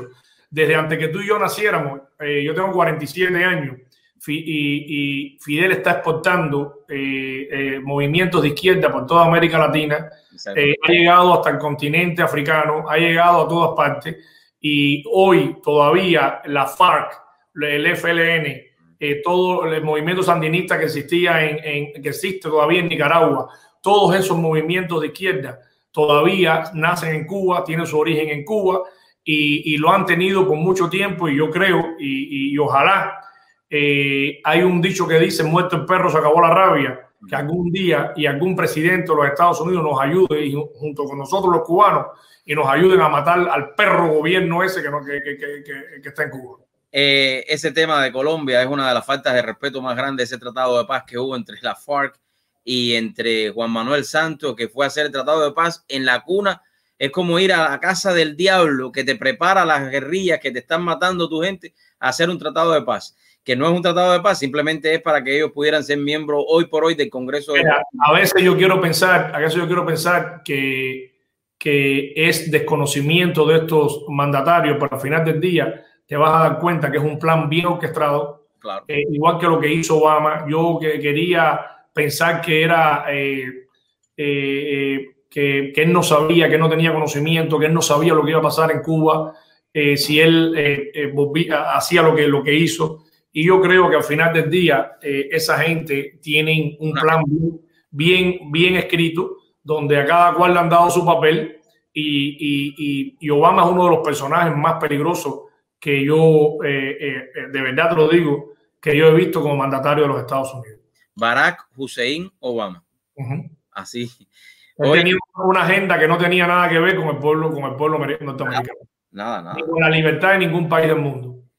De hecho, en su último mandato, eh, solamente lanzó aproximadamente 26.100 eh, 26, bombas en sus últimos meses de mandato y tanto que le decían que el presidente Donald Trump iba a crear la, la tercera, la cuarta guerra mundial. Sí. Todavía no hay una guerra. Y no ha habido ni una sola guerra. Eso, eso da la medida de lo que son capaces de hacer políticos eh, de carrera y un empresario. Cuando tú eres empresario y tú tienes que com comenzar una compañía desde cero, tú tienes que ver eh, y medir cada paso que tú das y, y, y ver bien exactamente, eh, estudiar, estudiar cada consecuencia que tú. Y los políticos nunca han sabido ganar su dinero, nunca han sabido con qué pagarle a sus empleados, porque el gobierno siempre ha sido el, nosotros los taxes tuyos y míos, de todo el mundo, son los que le pagan. Y cuando tú tienes una chequera abierta así que le puedes pagar a todo el mundo, no te importa nada. Iván, en estos 20, ¿cuántos años ya llevas de empresario aquí en los Estados Unidos? Bueno, eh, yo eh, la última vez que trabajé fue vendiendo para alguien, fue vendiendo automóviles, muy orgullosamente lo digo, y me fui en el 2003. Comencé en el 99, me fui en el 2003. En todos estos años de éxito, me imagino que siempre ha habido unas caídas, ¿no? Pero yo en las caídas he aprendido también en mi vida. ¿Qué le puede decir a esas personas que tienen miedo de empezar algo y caerse? Eh, eh, mira, cuando yo comencé, yo tenía, eh, yo me planifiqué muy bien y siempre he sido bien planificado para todo lo que he hecho. tengo tres hijos, no me puedo dar el lujo de que se me queden sin techo. Y, y se me caería la cara de vergüenza de decirle a mi mujer, oye, vámonos de aquí que tenemos que vender la casa porque me va mal. y yo creo eh, que para tú perseguir tu sueño tienes que, que correr mucho riesgo. Eh, cuando yo comencé el negocio de, de Univista Insurance, yo tenía un millón de dólares en el banco ya. Estamos hablando hace 10 años atrás. Yo tenía 10 propiedades pagas que vivía de la renta, eh, aparte de trabajar. Yo siempre he trabajado y de mis seguros de, de, de, de vida, de salud y real estate. Y, y, y tenía mis tarjetas de crédito en cero. Tres años después lo invertí todo, lo invertí todo en Univista TV, en Univista Insurance, perdón. Eh, eh, tenía mi, mi, mi, mis cuentas vacías, tenía todas las propiedades hipotecadas y lo debía todo en las tarjetas de crédito. Eh, yo creí en un sueño, yo creí en un sueño, yo perseguí ese sueño, yo desayunaba, almorzaba, comía Univista Insurance y todavía lo sigo haciendo. Y yo lo que le puedo decir a todo el mundo, cuando crean en algo, tengan una pasión por algo, que lo arriesguen todo, que al final van a ver la luz. Óyeme, en una sola palabra, ¿qué significa el éxito para Iván Herrera? En una sola palabra. Sacrificio. Amén. Amén. Hermano, gracias por la oportunidad de compartir con nosotros. Estamos y en lo que, lo pueda, que te pueda ayudar, aquí estamos y eh, ve un día por allá por, los, por, el canal para que lo vea, lo conozca y, y, y, y, vamos a conversar, vamos a conversar y yo creo que debemos unirnos de todos los cubanos y, y hacer de Cuba, de la libertad de Cuba, una causa común. te oí hoy diciendo algo acerca de un amigo que puede ayudar o que ayuda a algunos de los cubanos que están en Cuba y eso, eh, si pudiéramos conectarnos, me parece que es fantástico. este es un, cubano ilustre, yo hay, le llamo así. Hay que empezar por ahí pegando las Tiene casi 80 años y es la persona que ha estado detrás de, de todo eh, eh, la persecución y de todo el desenmascaramiento de, del gobierno de Cuba con la trata de médicos y todo. Eh, es el que lo ha llevado a los tribunales, una persona muy exitosa empresarialmente, pero sus sentimientos por Cuba son más grandes que nada. Y me encantaría presentártelo, mañana yo lo voy a tener en mi casa, estás invitado, yo lo voy a... Y, y, yo creo que todas las generaciones de cubanos, el que vino hace 50, 60 años, el que vino ayer, el que vino hace 20 años, el que vino cuando las balsas, cuando el yo creo que tenemos un, en común ahora eh, eh, tratar de unirnos y echar para adelante. Iván, muchísimas gracias por la oportunidad. Gracias por la oportunidad de compartir con nosotros y yo sé que todos los que van a ver el programa se van a sentir más halagados, ¿no? En estos momentos en los cuales eh, tenemos que traer personas así que sean exitosas y que traigan mensajes de unidad, mensajes de que sí se puede reinventar uno, de que sí se puede salir adelante en tierra de libertad. No podemos, no podemos sumarnos ni a 23, ni a, ni, a, ni, a, ni a Telemundo, ni a CNN, ni a CNBC. Yo creo que tenemos que, que hablar de cosas positivas, de darle aliento a esa juventud de afuera que está, eh, que no, no todo en la vida es reggaetón y que el trabajo paga. Exacto, exacto. Oye, bendiciones para ti. Bueno, gracias. Amigos, eso es lo que tenemos que hacer en nuestra vida, ¿eh? reinventarse, crear y alcanzar el éxito y después saberlo mantener. Esto es un ejemplo de un cubano que llegó con cero a los Estados Unidos y hoy por hoy miren todo lo que ha alcanzado. Pero no solamente lo que ha alcanzado él, sino cómo de su idea ha podido generar muchísimos empleos, muchísimos negocios para que otras personas también hoy por hoy, 2020, 15 de septiembre, lleven el pan a sus casas.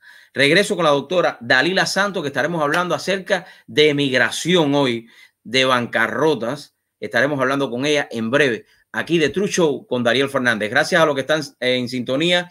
Hay muchos en sintonía ahora, no lo puedo eh, a ver. Por acá tenemos a Yailén eh, Rodríguez, también Walder que estuvo por ahí, Laura. Gracias a todos ustedes. Ya regreso con mucho más de True Show con Dariel Fernández.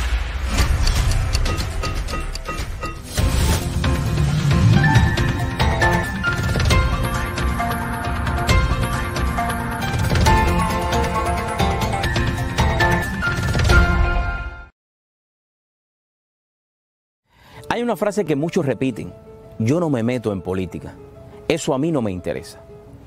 Y me he dado cuenta en estos últimos tres meses lo importante que es la política para poder construir una mejor sociedad.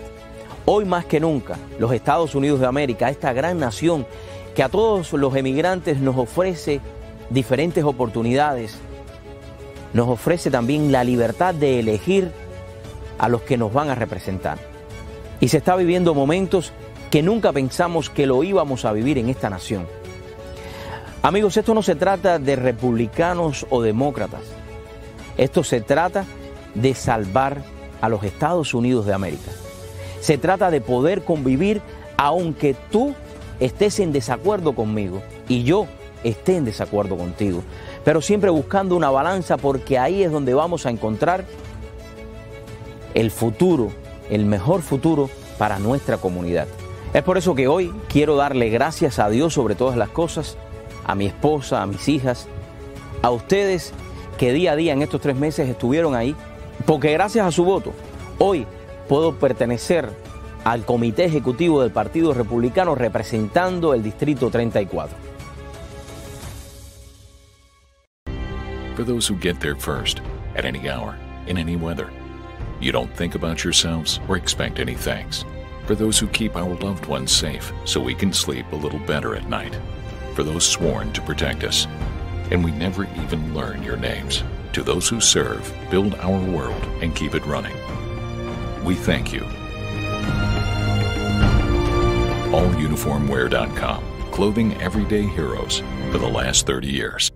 In our office, we offer personalized legal services. We sit down with our clients we meet every single one with, uh, of our clients. Uh, The client is going to sit down with an attorney, and then after a while, that client is not just a client, they become members of our small family. And this is why I ask you if you need legal services, please contact the Santos Law offices.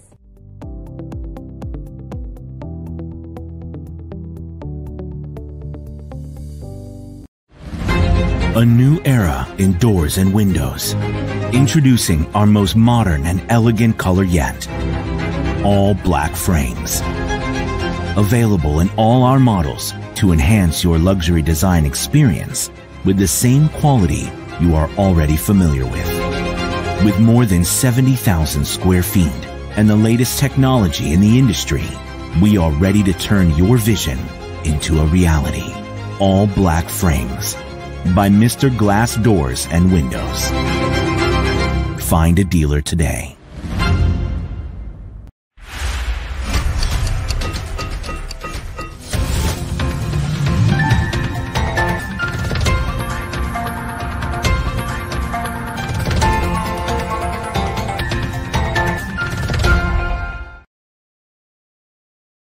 Continuamos en el programa, mis amigos, aquí en vivo y en directo. Quien les habla, Dariel Fernández. Recuerde compartir, compartan, compartan, compartan y compartan. Compartir quiere decir compartir el show. Así que es importante que usted me lo comparta porque yo voy a cumplir año este próximo 25 de septiembre. Sí, doctora, voy a cumplir año y espero que usted me tenga un regalo de eso. Pero yo no quiero, doctora, regalo. Yo lo que quiero es que se suscriban a mi canal de YouTube. Suscríbense al canal de YouTube, que ya estamos ya en los 600 algo, 603. Oye, increíble cómo vamos. Vamos como el tren de Tron. El tren de Tron para el 3 de noviembre. Yo creo que entre noviembre voy a llegar a mil. Sí, a ver si antes de noviembre yo llego a mil. Bueno, voy a compartir. Recuerden que hoy también tengo una entrevista muy buena con Emanuel Rincón, un periodista eh, que estará compartiendo con nosotros en vivo y en directo. Pero ya le voy a dar la bienvenida porque ella está como hoy está en cámara. Está la doctora eh, Dalila Santo. Doctora, muy buenas tardes. Gracias por acompañarnos. ¿Cómo se siente usted hoy? Muy bien, muy bien. ah, Mariel, ¿cuándo me vas a sacar? ¿Cuándo, cuándo, cuándo, cuándo voy a salir al aire? Sí, sí, porque hasta cuándo tengo que esperar aquí. ¿Hasta cuándo, hasta- ¿Te acuerdas, doctora, aquello? eh, ¿Hasta cuándo los 15 de Jacqueline? Básicamente. Básicamente. Eso es un cuento que les tengo que hacer, mis amigos. Doctora, quiero aprovechar y darle las gracias a usted por la oportunidad de compartir cada semana y trayéndonos información. Eh, yo espero que las personas los- la estén llamando a ustedes de este programa. Si no la están llamando, usted me lo dice en vivo para que a ver si alguno se, se, se quiere, eh, quiere llamarlo. Bueno, que empiecen a llamar, Sí, que digan tu nombre, que estén llamando a tu programa para poder decirte, sí, Darío, me llamó fulanito de tu parte. Eso es, cabrón. No me llamen a mí, a mí, a mi teléfono, no llamen a la doctora si tienen algún problema. eh, emigración, bancarrota. Doctora, ¿de qué vamos a hablar hoy? Cuénteme usted, ¿cómo está la familia? Sus niños. Todo, muy bien, creciendo, me imagino que la tuya igual, todos tratando de, de salir adelante a pesar de esta situación que todavía nos está afectando el coronavirus. Eh, pero bueno, ahí, ahí vamos, adaptándonos al nuevo, a la nueva forma de vida. ¿Qué hay con emigración? Creo que es sumamente importante para que las personas estén informadas. Bueno, ya estamos llegando a la etapa de que, ah, recuérdense, octubre 2 su- incrementan los precios especialmente, pero la ciudadanía lo sigo repitiendo porque es el que más va a incrementar. eh, Eso es como un 80% que va a in- incrementar ese, esa, ese gasto de inmigración. Eso es importante que si usted cualifica para ser ciudadano, ya tiene la residencia por cinco años, o si está casado con un ciudadano americano o casada y, y ya está casado por tres años, ya puede aplicar para la ciudadanía. No desaproveche la oportunidad de poder hacerlo eh, por un precio ma- mucho menor que el que va, va a incrementar ahora en octubre 2 inmigración. Hablando de ciudadanía, antes que me interrumpas, No, doctora. eh, mi mano. No, voy a interrumpir. pero hablando de ciudadanía es uno de los temas que quería hablar en- hoy sobre inmigración, porque desafortunadamente tuvimos que, estamos trabajando en un caso que tiene esta situación. Y entonces dije, bueno, sería importante que estamos mencionando tanto de la ciudadanía, hablar sobre esto. Y esto es las declaraciones falsas de ciudadanía. Oh, Ah, espérate, doctora, vamos, a ver- vamos a ver, vamos a ver a explicar esto, porque mis amigos presten atención. Declaraciones falsas a emigración.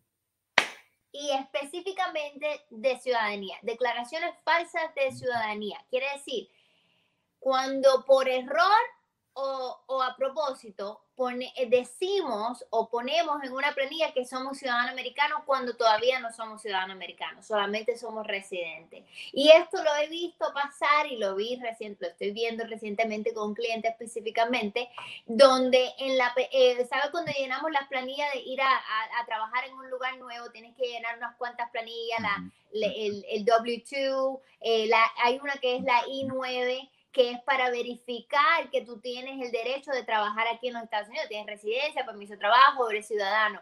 Eh, y a veces por no saber o por no leer o, o alguien le dijo, clic aquí, selecciona aquí, y esta persona por error y sin querer puso en una de esas planillas que él era ciudadano americano Oh. y no lo es. ¿Y qué pasó? Y entonces ahora, eh, desafortunadamente, no hay muchas excepciones, no hay, no hay forma de, de, de obtener un perdón para arreglar esta información que él puso en esa planilla que ahora inmigración está am, utilizando en su contra para renegarle eh, la residencia. Oh my God.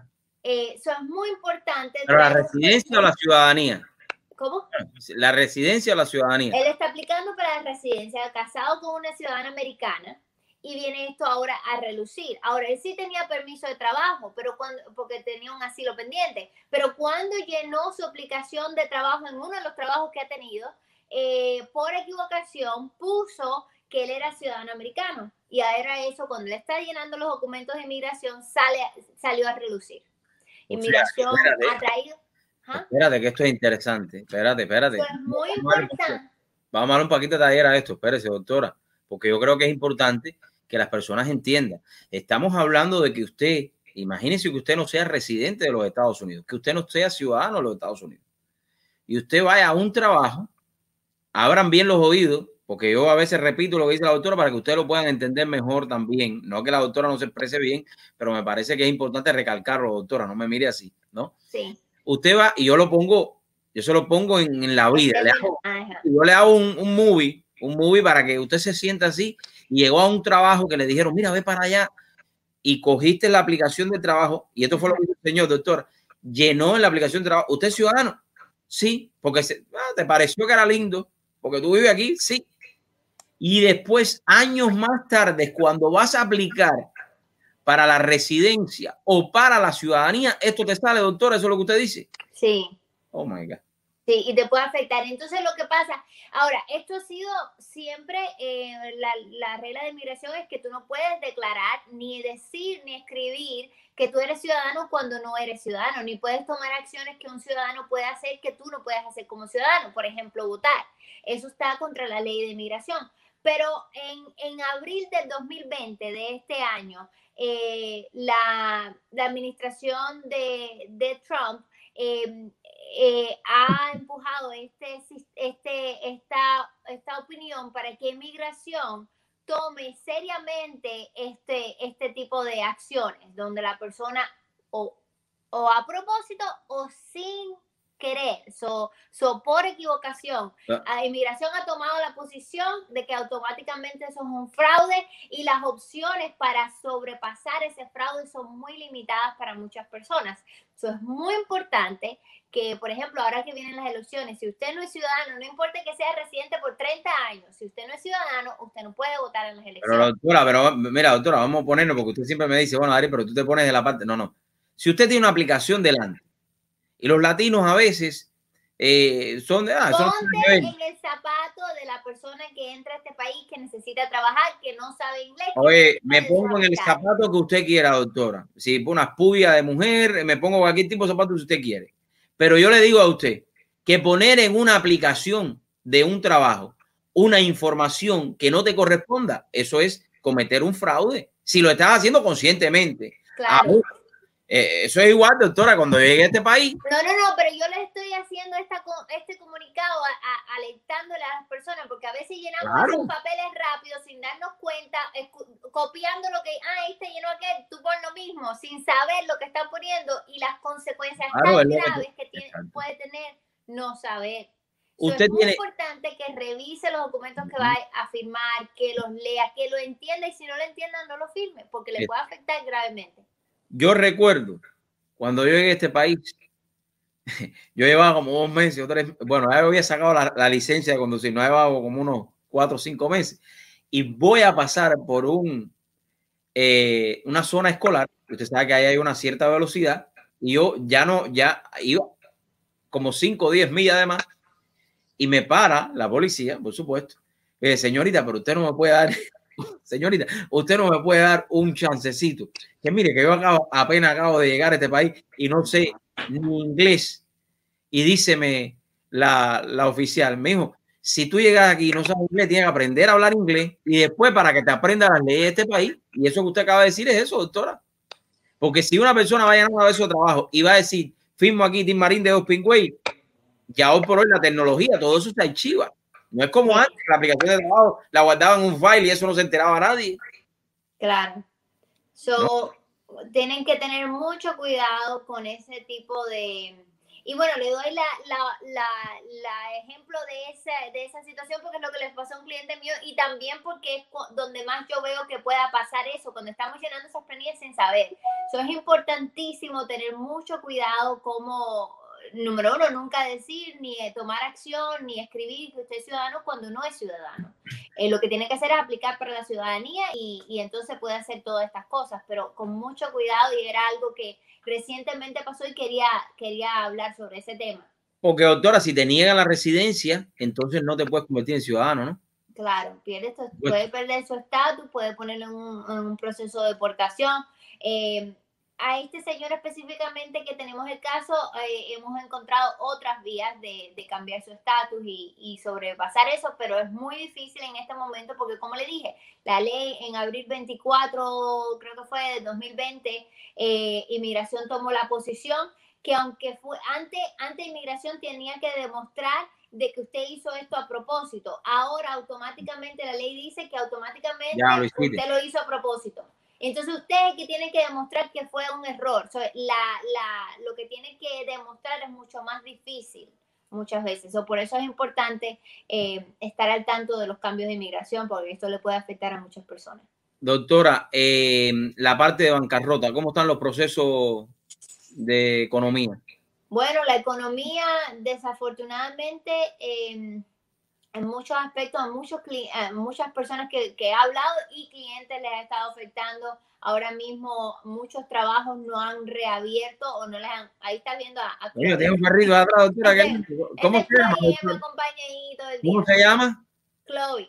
Chloe. A ver si me oye. Mira, mira, mira cómo qué inteligente. La verdad sí. que todo el mundo en su familia es inteligente, doctora. Sí, no sí, lo tape, doctora, déjelo ahí, échese para el lado. No, hombre, que en vivo.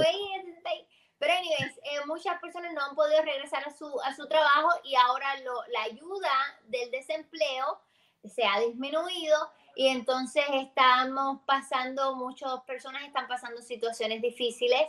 Uh, también hay muchas personas que, por ejemplo, por todo este problema de corona se le atrasaron los taxes eh, lo que reciben para atrás de, del, del, gobierno cuando hacen su, sus impuestos. Entonces hay, hay personas que están esperando recibir ese dinero que a veces utilizan durante un año normal para vivir y ahora es mucho más importante y todavía están esperando ese, ese de, la, que le dé la devolución de, lo, de los impuestos.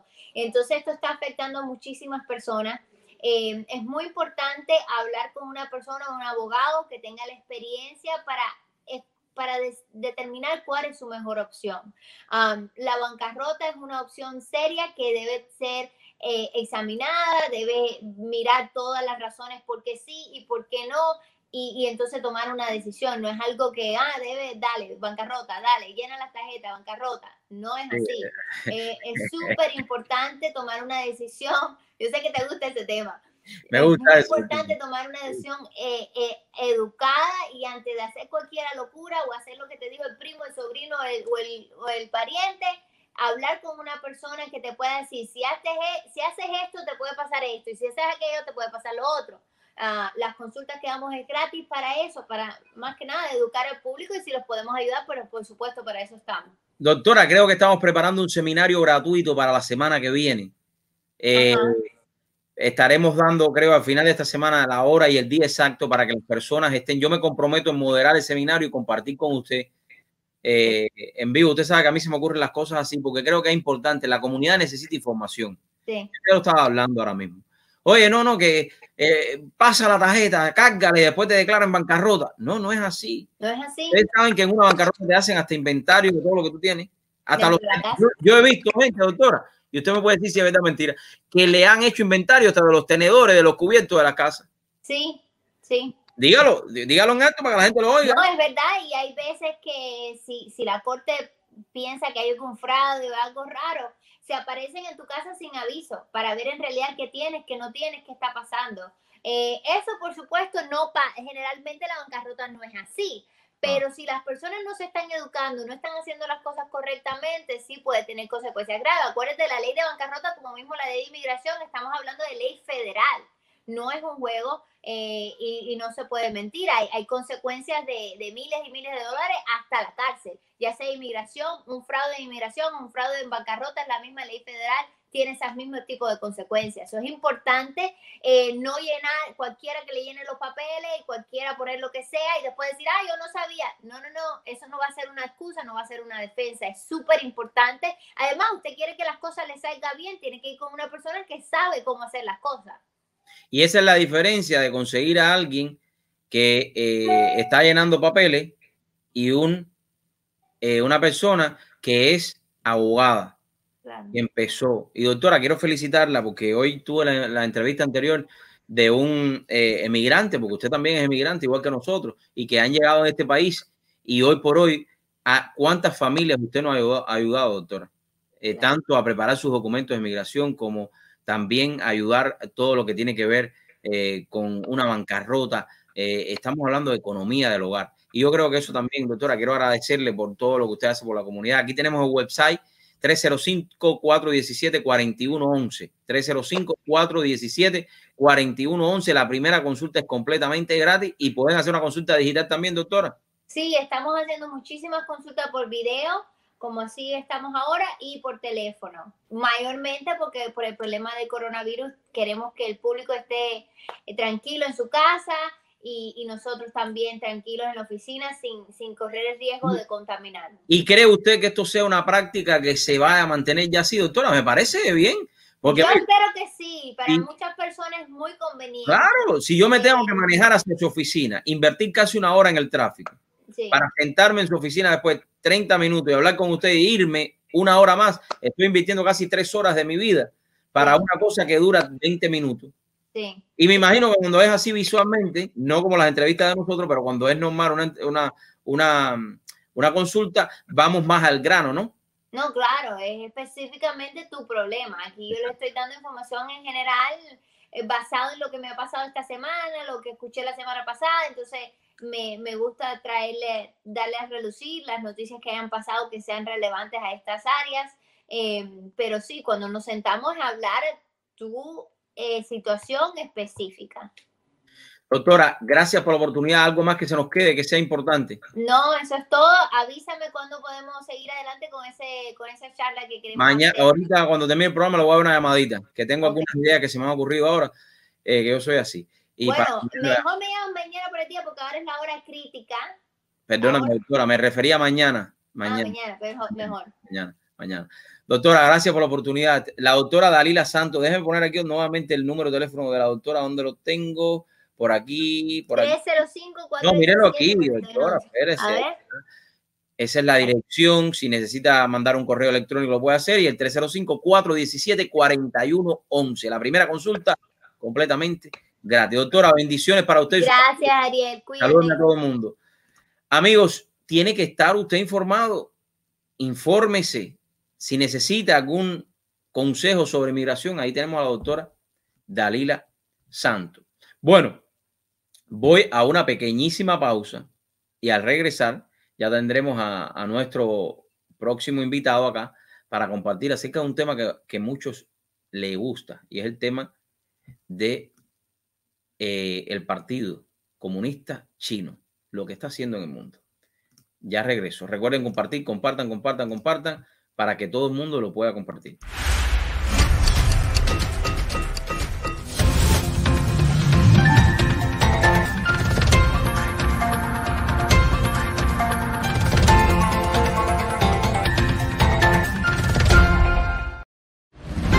A new era in doors and windows. Introducing our most modern and elegant color yet. All black frames.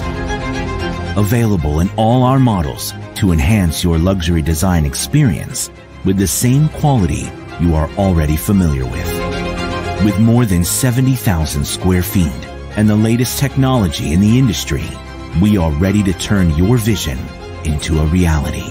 All black frames by Mr. Glass Doors and Windows. Find a dealer today. For those who get there first, at any hour, in any weather, you don't think about yourselves or expect any thanks.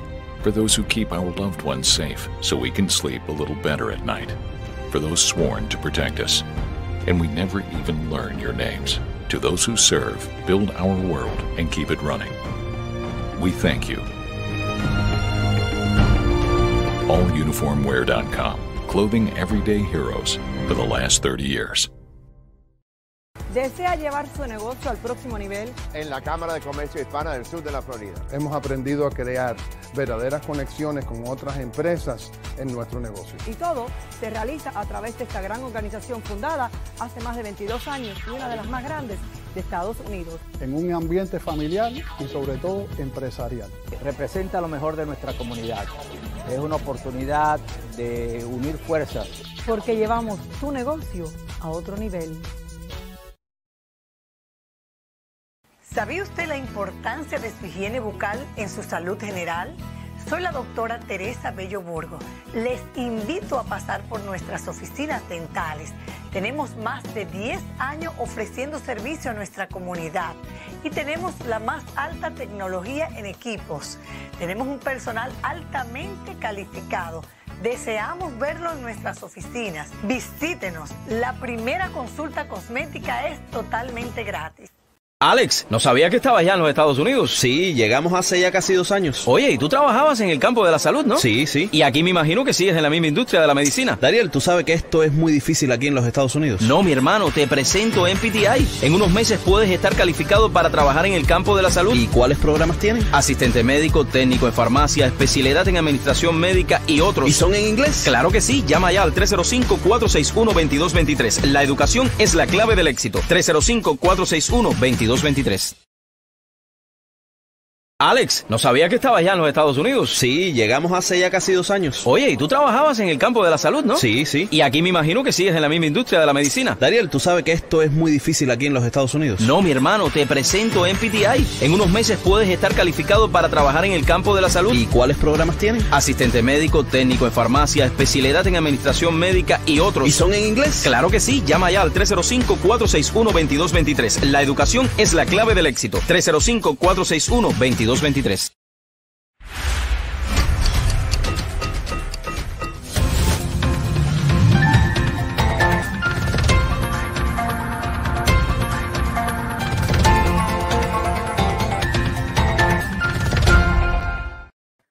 Mis amigos, ya estamos de regreso en vivo y en directo. Su amigo Daniel Fernández, hoy eh, compartiendo con grandes invitados y el próximo invitado estaremos hablando acerca del periodismo y cómo es sumamente importante ser objetivo, investigar.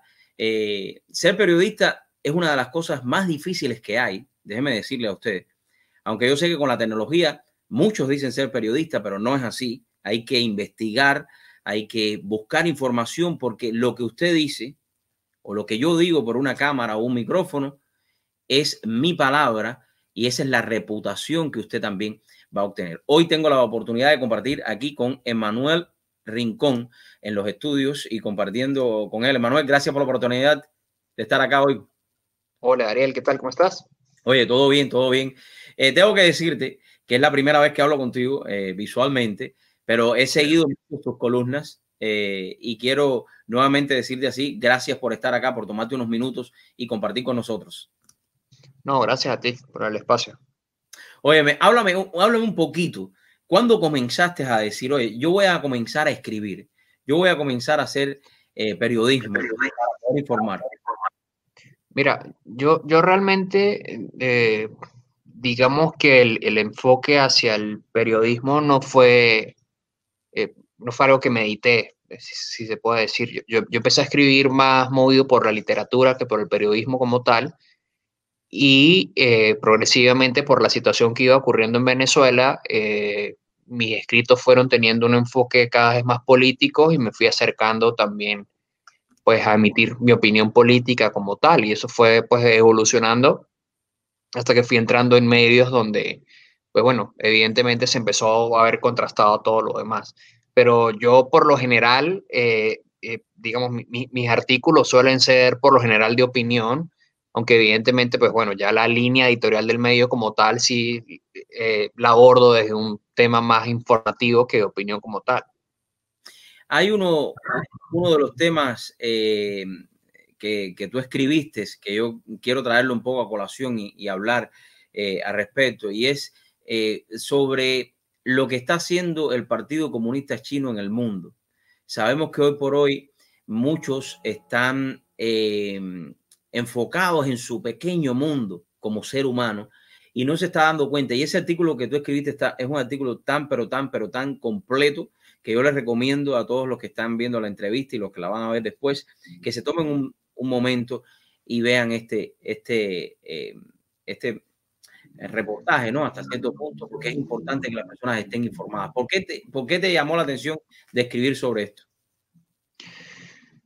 Eh, mira, ah, digamos, lo, lo, lo, que ha venido ocurriendo con China en los últimos años, creo que para cualquiera que le haga un poco de seguimiento, digamos, un poco a la política internacional, eh, es algo, pues, vamos a decir, innegable y es algo también notable y, bastante peligroso. Eh, China ha tenido eh, una serie de inversiones y financiamientos a gobiernos autoritarios en el mundo y le da una línea de crédito bastante grande a grandes países o a la mayoría de la, de la región africana y a través de ello, pues, evidentemente ha impuesto también su política exterior eh, que lo ha ayudado a posicionarse en organismos como por ejemplo la OMS, que hoy está Tedros Adhanom allí de, director general, pues gracias a, las, a, la, influencia. a la influencia de China.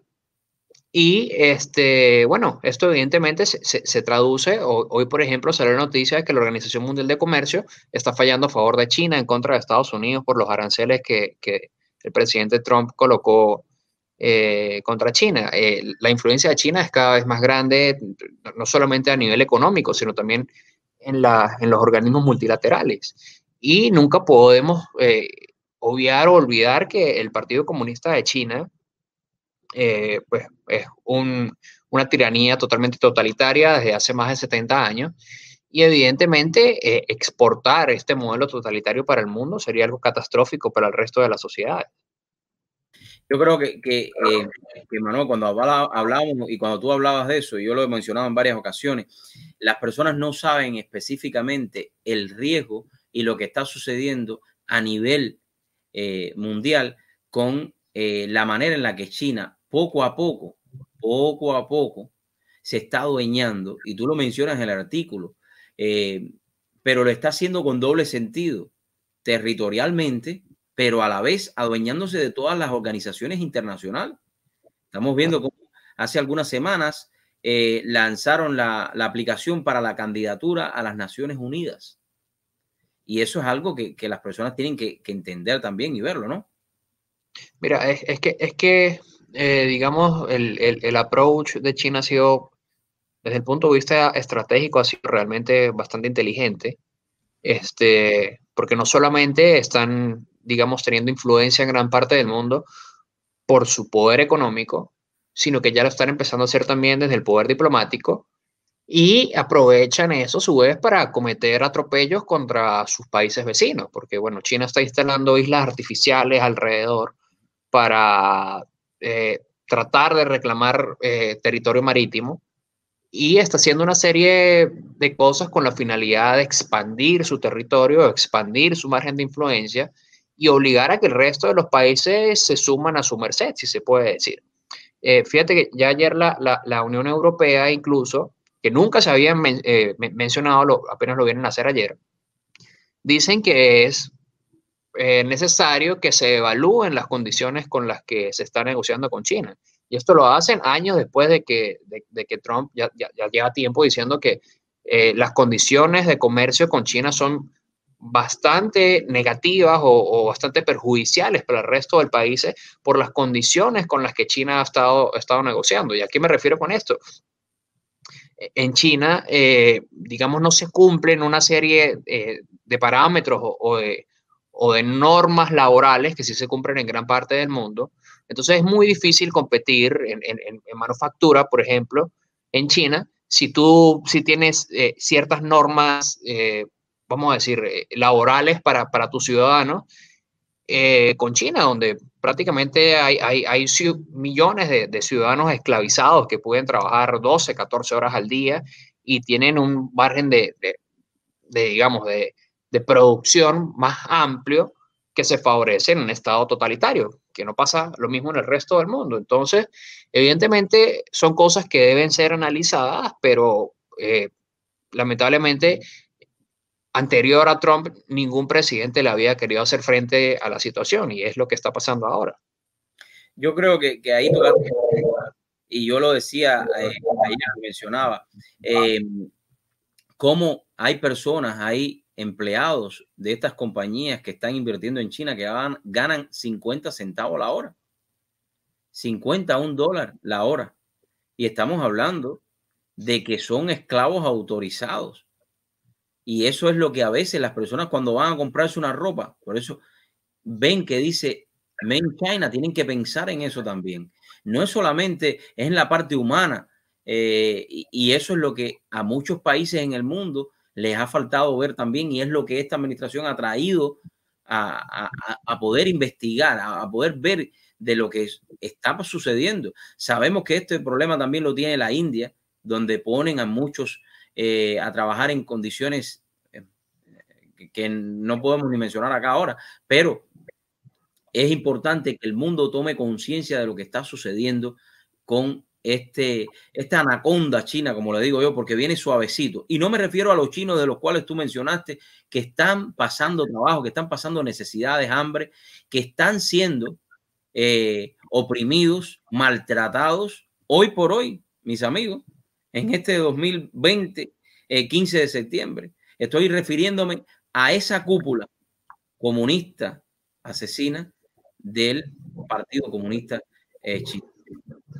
Claro, porque digamos, eh, si, tú lo miras en, perspectiva y la, gente que lo ve afuera, eh, en términos netamente económicos, pues a ellos les ha funcionado. Tú ves las principales ciudades de China y se han han, han crecido, han, han, evolucionado, pero algo que se omite constantemente porque no hay demasiada información realmente sobre lo que ocurre en China, es un país demasiado cerrado, es que eh, realmente bajo su sistema político, que es un sistema político casi de explotación, evidentemente hay, fortuna y hay crecimiento económico y hay desarrollo para una pequeña parte de la población cuando millones y millones todavía siguen en la pobreza.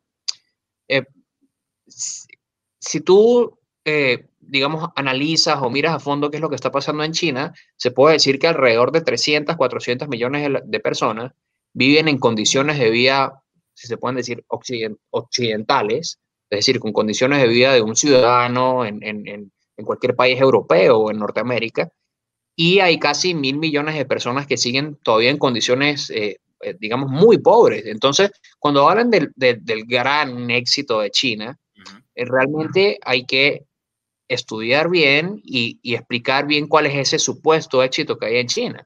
Hay un éxito para una clase explotadora, pero hay una opresión bastante grande todavía con más del 60% de la población. Entonces, esos son el, tip, el, el tipo de cosas que, que, se omiten al hablarse de China, porque evidentemente es un, es un estado sumamente totalitario donde es difícil extraer información. No, Emanuel, eh, precisamente lo vimos hace algunos meses y lo vemos constantemente todos los días en Hong Kong. Sabemos los acuerdos que había en Hong Kong y hoy por hoy en Hong Kong usted no se puede parar, escúcheme bien, usted no se puede parar con un cartel que diga abajo el comunismo. Usted no puede parar un cartel que diga abajo el comunismo chino, el partido el comunista chino, usted no lo puede hacer porque lo meten preso y después lo pueden hasta matar y le matan a toda su familia para que no quede nadie, vaya. Y eso es lo que está pasando hoy mismo, hoy por hoy, en China. Y es lo que hacen Sí. todos los gobiernos totalitarios. Ya, están, ya están empezando a, a- a emigrar de Hong Kong en lancha, así igual como hacen de Cuba para Miami y como también nosotros los venezolanos caminando nos tocó salir de Venezuela, exactamente lo mismo. ¿Cuál, eh, cambiando un poquito eh, el tema ¿no? del, del chino, vamos a, a adentrarnos un poquito en una gran preocupación. En apenas algunos meses eh, van, van a existir elecciones también en Venezuela. Bueno, vamos a decir que son elecciones, porque sabemos que todo está eh, gobernado también o manipulado por esa extrema izquierda y ese gobierno totalitario y asesino que hoy por hoy hace eh, que los venezolanos tengan que sembrar, escuchen esto, en el medio de una autopista para poder sobrevivir. Y lo dan como una buena noticia, imagínense ustedes. Eh, ¿Cuál es tu visión a lo que puede suceder en Venezuela en los próximos meses?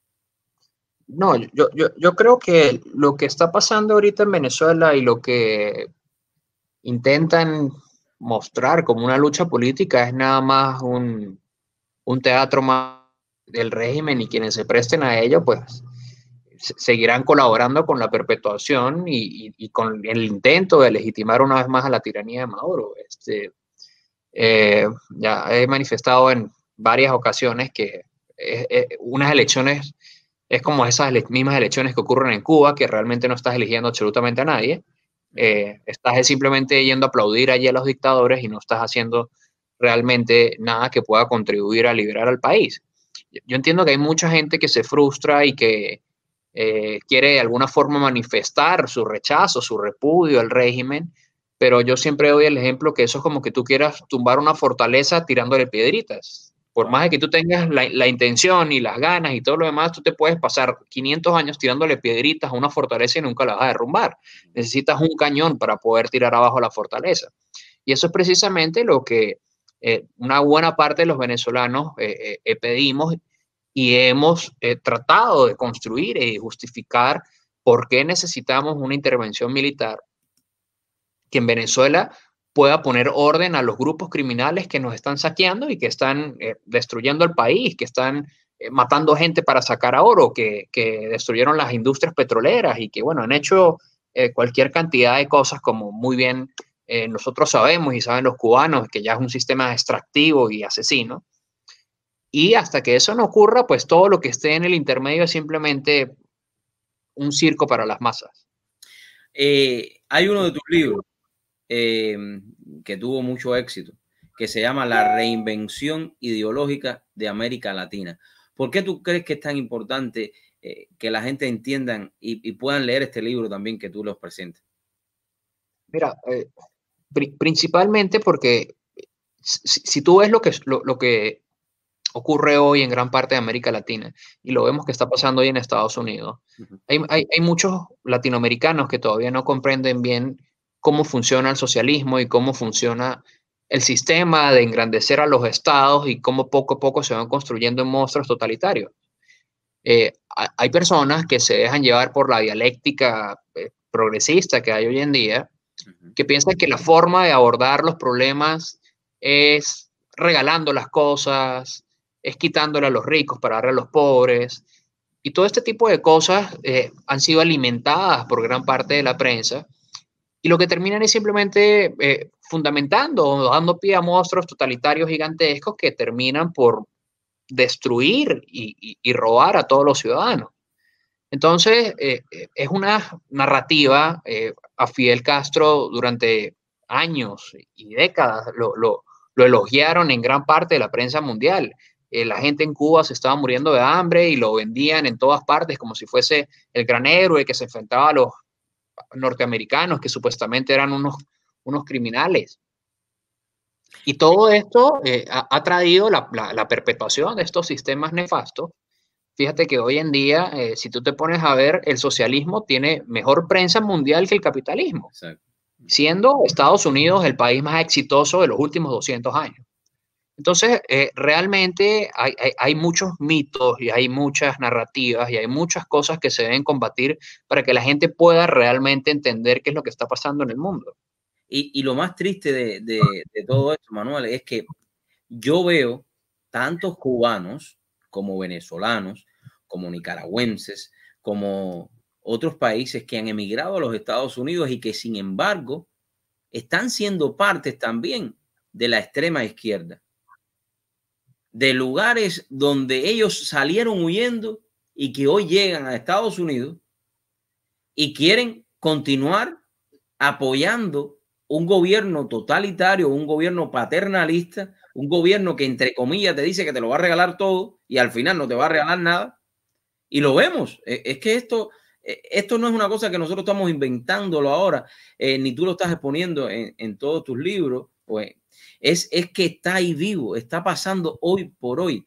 Yo tuve la oportunidad de leer un libro que mm, son dos partes, tengo por ahí, sobre la revolución bolchevique, cómo Lenin y todos ellos tuvieron eh, pueblos enteros que tenían que ir al canibalismo.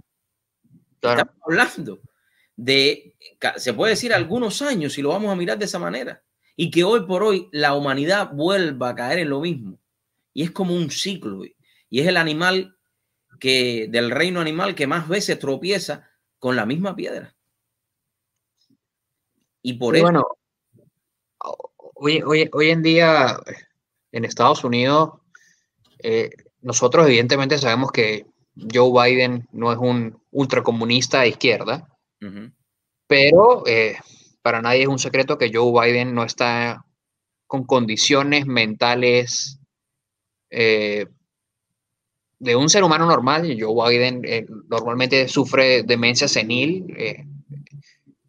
se nota leguas que es una persona que está siendo empujada por otros para seguir una agenda que se desconoce y que lamentablemente el Partido Demócrata se ha radicalizado a la izquierda. El, Partido Demócrata fue un partido extremadamente valioso que le dio personas y, grandes líderes a la humanidad y hoy eh, está siendo eh, liderado por, gente nefasta como Bernie Sanders y Ocasio Cortés y, congresistas cada vez más, más, más radicalizados a la izquierda. Entonces, lamentablemente, lo que antes era una pugna política súper sana entre dos visiones un poco alternativas, que eran los republicanos y los demócratas, hoy se ha convertido en, dos extremos porque los demócratas se fueron totalmente a la izquierda. O sea, los demócratas ya, ya no quieren ni defender el orgullo de ser norteamericanos, ya no quieren, quieren borrar su historia, ya, ya hasta sus propios héroes van y, y tiran al al suelo y, grafitean las estatuas de George Washington. De George Washington. Entonces, realmente es, bastante nefasto y, preocupante lo que está pasando con, una gran parte del país, con una gran parte de la sociedad, y que no se dan cuenta realmente cuál es el trasfondo de todo esto y qué es lo que está ocurriendo detrás. Porque, insisto, eh, sabemos eh, una vez más que Joe Biden evidentemente no es un ultracomunista, no, pero muchas de las personas que están en ese partido sí están inclinadas totalmente hacia el marxismo. Claro. Pero, eh, o sea, es como yo digo también, eh, eh, él no es, o hasta este momento, no estaba en la extrema izquierda, pero se está dejando usar también. Por lo tanto, él es responsable también de, su, de sus actos, aunque tenga un poco de, demencia senil, ¿no? Y esta candidata, la vicepresidenta que le pusieron al lado, es una de las demócratas más de la extrema izquierda que ha habido en la historia, porque todas sus votaciones han sido a favor de todo lo que no debe ser, eh, a favor del aborto eh, y a favor de la destrucción también de esta misma de, de Ocasio Cortés y, y, eso, hablar de eso un montón de, reformas económicas que serían nefastas para, para, para Estados Unidos. ¿Qué nos queda, eh, Manuel? ¿Cuál es tu mensaje para la comunidad? Eh, para las personas que, que tienen un poquito de mente y dicen, oye, voy a leer, voy a aprender qué es lo que está sucediendo, voy a conocer, ¿qué es lo que le dices? Mira, eh, yo, yo, creo que indudablemente hay que ir a fondo y realmente en, ese sentido hay que usar las estadísticas y, y, los datos son muy importantes para evitar sobre todo esto de que digan, no, pero es que bueno, son puntos diferentes y son formas de ver las cosas. En cuanto a los datos, los datos son precisos y, y digamos, el sistema económico que ha llevado a las personas a progresar ha sido precisamente el capitalismo y no el socialismo. ¿Por qué? Porque el capitalismo incentiva que todos los seres humanos produzcan y, y, generen y creen su propio beneficio. Y eso impulsa a las personas a esforzarse más y hace que la economía crezca y hace que todos puedan tener acceso a mejores cosas y a mejores condiciones de vida. Entonces, esto ya no es un tema de relatos, insisto, es un, es un tema netamente estadístico. Eh, Estados Unidos es un país con 320 millones de habitantes. De esos 320 millones de habitantes, hay personas de 100 culturas diferentes. Hay eh, nativos eh, americanos, hay chinos americanos, hay vietnamitas americanos, hay cubanos americanos, hay venezolanos americanos. O sea, hay, hay cientos de culturas y son cientos de culturas que han logrado salir adelante y que han logrado, de cierta forma, ejercer como una comunidad, gracias precisamente que hay un sistema de consumo abierto, que hay un sistema de intercambio, que hay un sistema de comercio capitalista que permite que todos estos valores, digamos, interactúen entre sí de forma exitosa y que el país salga adelante. Cuando a veces intentan comparar a Estados Unidos con países como Noruega, por ejemplo, o Dinamarca, que si, si, lo, si, lo, si lo evalúas desde el punto de vista de condiciones de vida, quizás Noruega y Dinamarca tengan un poco por encima las condiciones de vida que Estados Unidos, en términos generales. Pero por supuesto, en Noruega y en Dinamarca hay 5 millones de personas. En Estados Unidos hay 320 millones de personas. Y son 320 millones de personas con cientos de culturas diferentes y cientos de, de, formas de ver la vida distinta y, y de eh, digamos, de, de trasfondos, de posibilidades económicas, de educación, de preparación, es totalmente diferente, es una responsabilidad mucho mayor y mucho distinta sacar, en sí, sacar adelante a un país con más de 300 millones de habitantes y con tantas culturas que un país escandinavo que tiene 5 millones de personas y que con ciertamente algunos incentivos a la economía eh, pueden eh, sacar adelante el país mucho más fácil. Sí, es la comparación, como siempre decimos, es comparar manzanas con manzanas, eh, limones con limones. Vamos a hacer las mismas comparaciones, ¿no? Eh, algo nuevo que estés eh, preparando, algún libro nuevo que estés al lanzar, que quieras compartir con nosotros. Yo sé que siempre están escribiendo, ¿no? Pero bueno. Yo, yo, yo hace poco terminé de escribir una, una si se puede decir, una novela distópica eh, en la onda de 1984 sobre un país, eh, digamos, Estados Unidos dominado por esta onda progresista, pensando muy a futuro y cómo esto podría destruir a la sociedad. Este, ya el libro lo tengo eh, en sus finales y, y, bueno, estoy buscando, digamos, casas editoriales para, para, para publicarlo. Oye, en cuanto esté, me imagino que tú estás residiendo, ¿en qué país estás residiendo ahora? En este momento estoy en Perú. Ya. En este momento estoy en Perú. Tengo aquí un, eh, tengo aquí aproximadamente un año. Eh, mi tiempo aquí va a ser más corto, pero por el tema del coronavirus me, quedé prácticamente encerrado. Eh, creo que, creo que en, en, un par de meses quizás vaya a estar en Estados Unidos un par de meses también. Bueno, si estás por acá, por eso te preguntaba, si estás por acá, eh, llámame para compartir un poco y cuando vayas a hacer el lanzamiento del libro este, si lo haces aquí, estoy contigo. Si no, estaré virtualmente donde quiera que estés. Sabes que soy un fiel eh, lector de todas tus columnas. ¿Dónde es que las personas te pueden eh, seguir también? Bueno, ahorita mi, Twitter es Emma Rincón con WM y también soy el editor del Pan Am Post y bueno, allí tienen, digamos, toda la información que, que estamos dando desde un enfoque, vamos a decir, eh, más liberal, y, pero liberal latinoamericano, no, no, no liberal estadounidense, que son dos concepciones distintas. Diferente. Sería básicamente decir el conservador estadounidense. Amén, así mismo es. Emanuel, eh, gracias por la oportunidad de compartir con nosotros en esta tarde. Ahí está. Gracias. Y lo que te haga falta, sabes que las puertas de este programa están abiertas para ti también. Muchas gracias.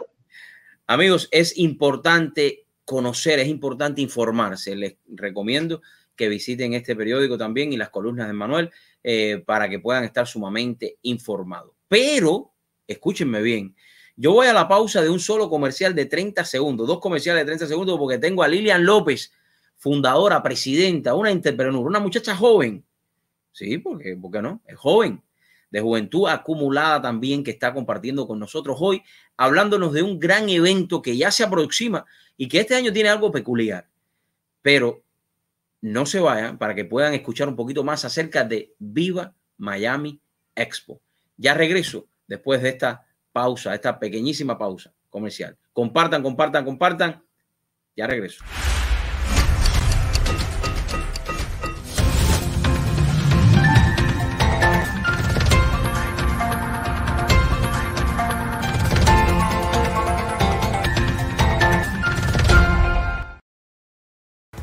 ¿Desea llevar su negocio al próximo nivel? En la Cámara de Comercio Hispana del Sur de la Florida. Hemos aprendido a crear verdaderas conexiones con otras empresas en nuestro negocio. Y todo se realiza a través de esta gran organización fundada hace más de 22 años y una de las más grandes de Estados Unidos. En un ambiente familiar y sobre todo empresarial. Representa lo mejor de nuestra comunidad. Es una oportunidad de unir fuerzas. Porque llevamos tu negocio a otro nivel. For those who get there first, at any hour, in any weather. You don't think about yourselves or expect any thanks. For those who keep our loved ones safe so we can sleep a little better at night. For those sworn to protect us. And we never even learn your names. To those who serve, build our world, and keep it running. We thank you. AllUniformwear.com. Clothing everyday heroes for the last 30 years. Uniformes escolares para Cuba solo en Yo Que Barato, desde 6.99 y para Miami, polos a 3, shorts a 5 y pantalones a 6. También bordamos su logo. Visítenos en Facebook, Que Barato, 884-8000.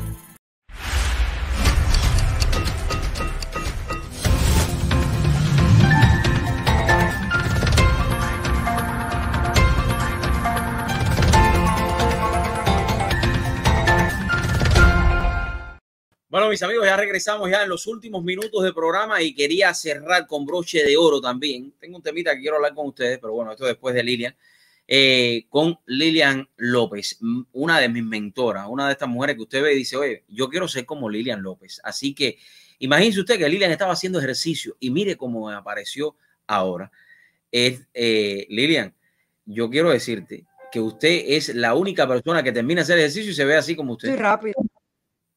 Pero tú sí eres rápida. Tú sí eres rápida. Yo te dije, no podía estar, no podía estar parada. Tú sabes que tengo que estar sin parar. En movimiento constantemente. En movimiento. Lilia, háblame, háblame un poquito de Viva Miami Expo. Aunque yo sé que van a venir algunas entrevistas, otras cosas más, pero háblame de esto. ¿Qué es lo que va a ser diferente este año? Cuéntame. Bueno, Viva Miami Expo, lo más importante es que va a ser virtual. Tú me ves ahí, yo no me veo bien.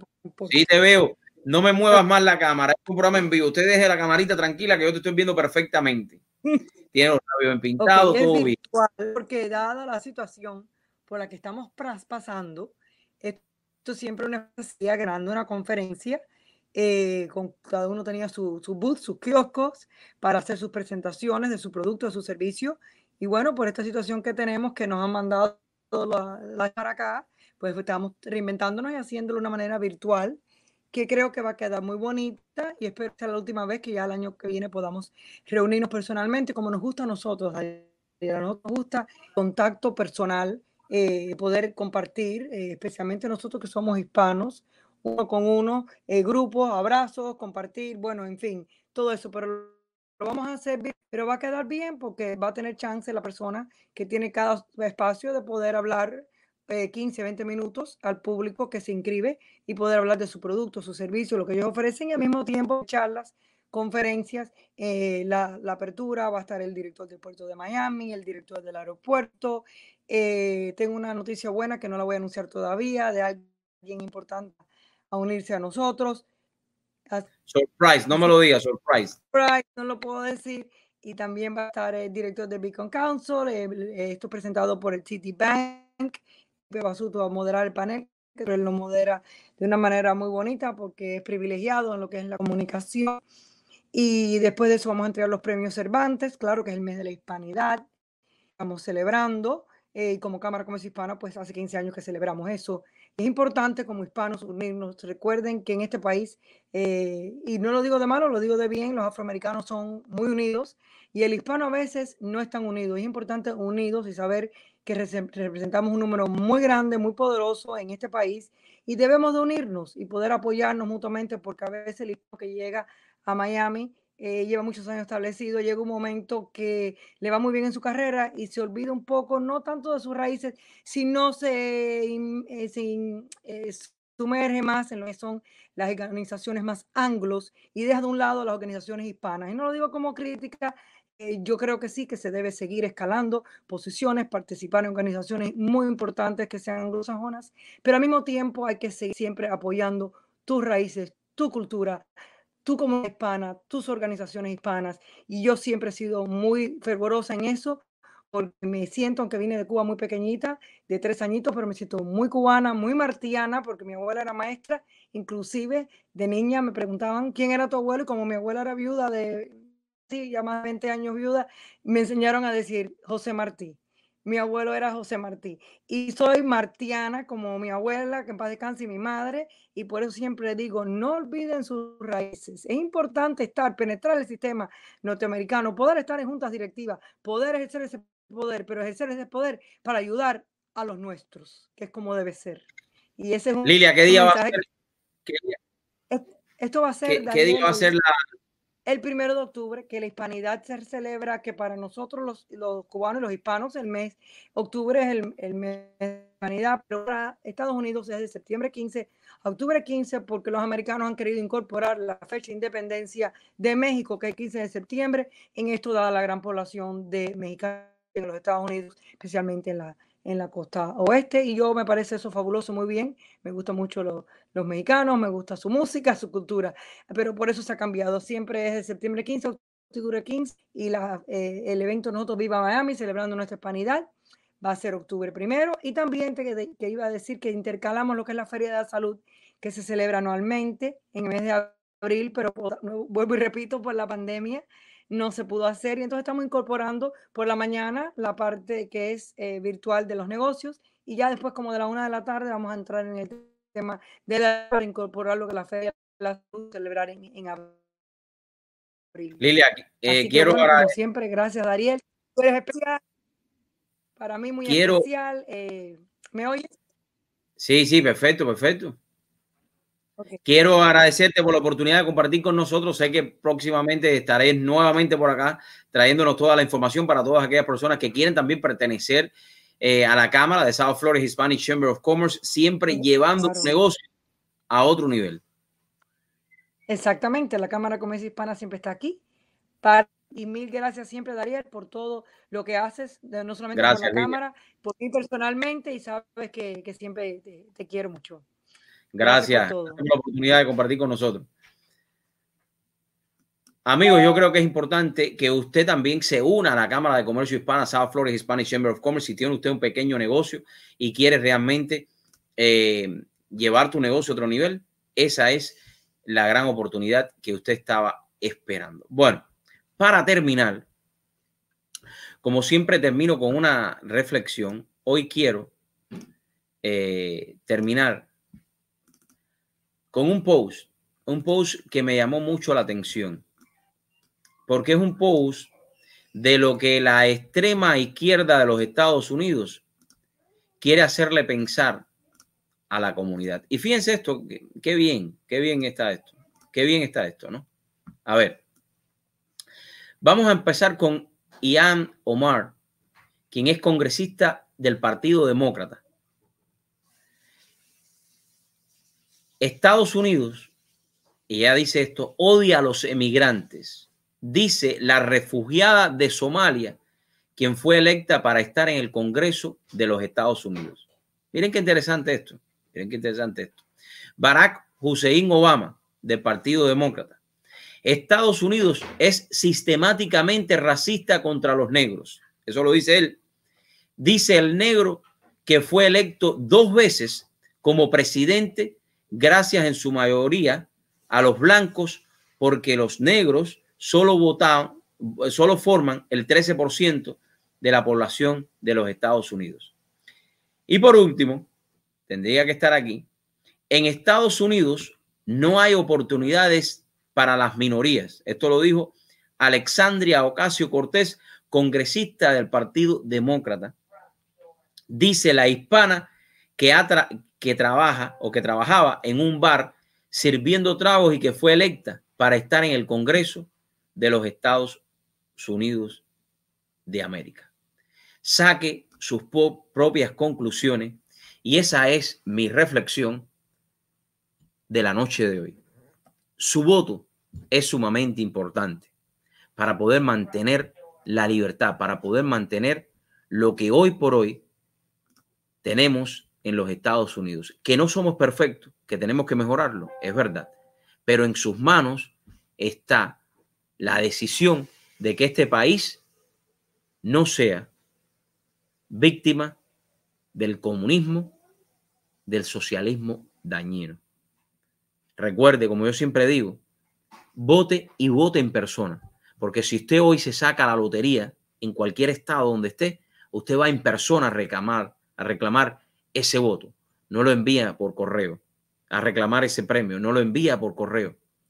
Saque usted sus propias conclusiones. Su amigo Darío Fernández, comparta, comparta, comparta y nos vemos mañana en otro programa más de True Show con Darío Fernández. Gracias a todos por la sintonía.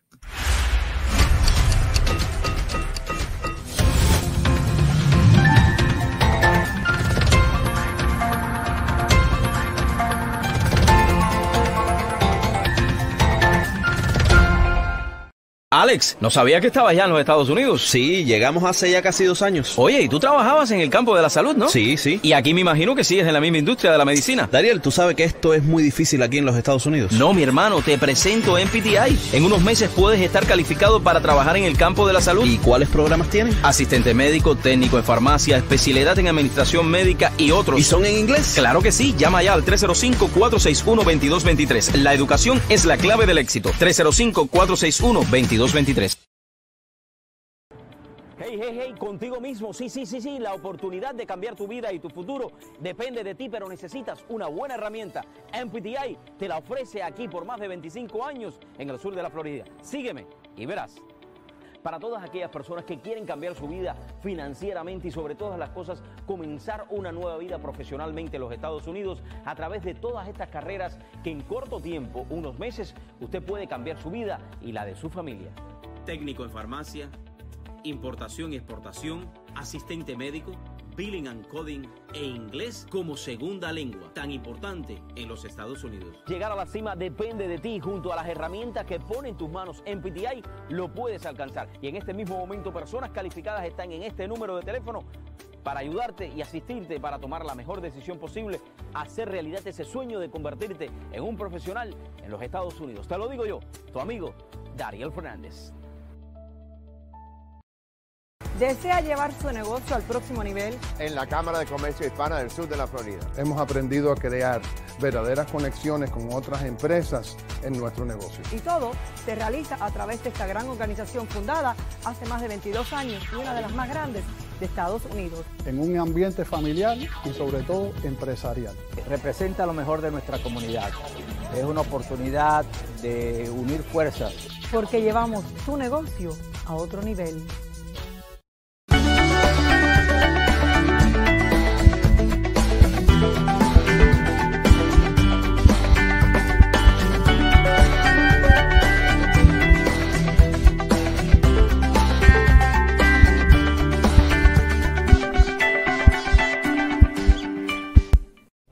Office, we offer personalized legal services. We sit down with our clients. We meet every single one with, uh, of our clients. Uh, The client is going to sit down with an attorney. And then after a while, that client is not just a client, they become members of our small family. And this is why I ask you if you need legal services, please contact the Santos Law offices.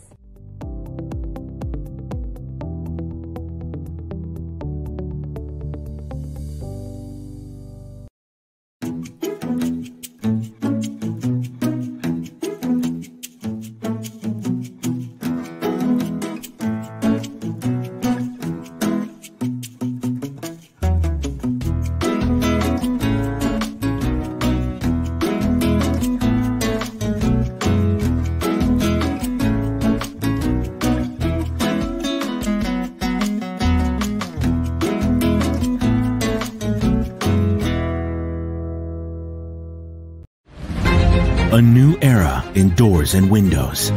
Introducing our most modern and elegant color yet. All black frames. Available in all our models to enhance your luxury design experience with the same quality you are already familiar with. With more than 70,000 square feet and the latest technology in the industry, we are ready to turn your vision into a reality. All black frames by Mr. Glass Doors and Windows. Find a dealer today. ¿Sabía usted la importancia de su higiene bucal en su salud general? Soy la doctora Teresa Bello Burgo. Les invito a pasar por nuestras oficinas dentales. Tenemos más de 10 años ofreciendo servicio a nuestra comunidad y tenemos la más alta tecnología en equipos. Tenemos un personal altamente calificado. Deseamos verlo en nuestras oficinas. Visítenos. La primera consulta cosmética es totalmente gratis. For those who get there first, at any hour, in any weather. You don't think about yourselves or expect any thanks. For those who keep our loved ones safe so we can sleep a little better at night. For those sworn to protect us. And we never even learn your names. To those who serve, build our world, and keep it running. We thank you. AllUniformwear.com. Clothing everyday heroes for the last 30 years. Comienza un año con nuevas metas. Certifícate en AATI como mecánico y lograrás alcanzar todas tus metas. Podrías hasta convertirte en dueño de tu propio negocio. No pierdas más tiempo. Llama ya. Clases en inglés y en español. AATI, la herramienta perfecta para tu futuro.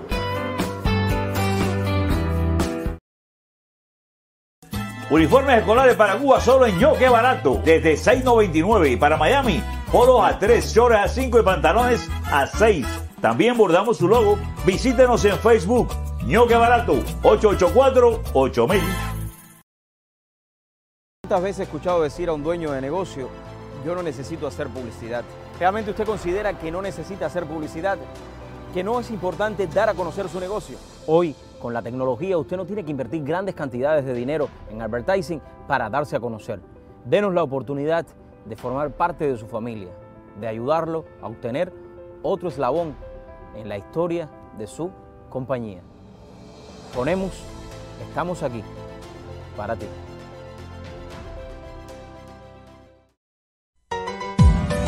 ¿Cuántas cosas podemos hacer juntos? No se olviden, el 3 de noviembre vamos a votar por Jesús Martínez. Ese es el que es. Un cambio es lo que necesita el pueblo. Para seguir adelante se necesita un líder verdadero y por eso votaremos. Jesús Martínez, distrito 48. Por eso vamos a votar. Él es la voz del pueblo.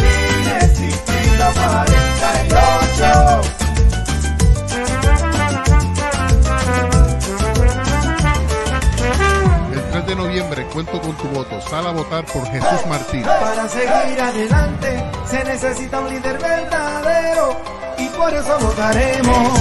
Distrito 48. Y no se olviden, el 3 de noviembre, Distrito 48. Jesús Martínez, Distrito 48. Anuncio pagado por Jesús Martínez, republicano a la Cámara Estatal. Hay una frase que muchos repiten, yo no me meto en política, eso a mí no me interesa. Y me he dado cuenta en estos últimos tres meses lo importante que es la política para poder construir una mejor sociedad. Hoy más que nunca, los Estados Unidos de América, esta gran nación que a todos los emigrantes nos ofrece diferentes oportunidades, nos ofrece también la libertad de elegir a los que nos van a representar. Y se está viviendo momentos que nunca pensamos que lo íbamos a vivir en esta nación. Amigos, esto no se trata de republicanos o demócratas. Esto se trata de salvar a los Estados Unidos de América. Se trata de poder convivir aunque tú estés en desacuerdo conmigo y yo esté en desacuerdo contigo, pero siempre buscando una balanza porque ahí es donde vamos a encontrar el futuro, el mejor futuro para nuestra comunidad. Es por eso que hoy quiero darle gracias a Dios sobre todas las cosas, a mi esposa, a mis hijas, a ustedes que día a día en estos tres meses estuvieron ahí, porque gracias a su voto, hoy puedo pertenecer al Comité Ejecutivo del Partido Republicano representando el Distrito 34.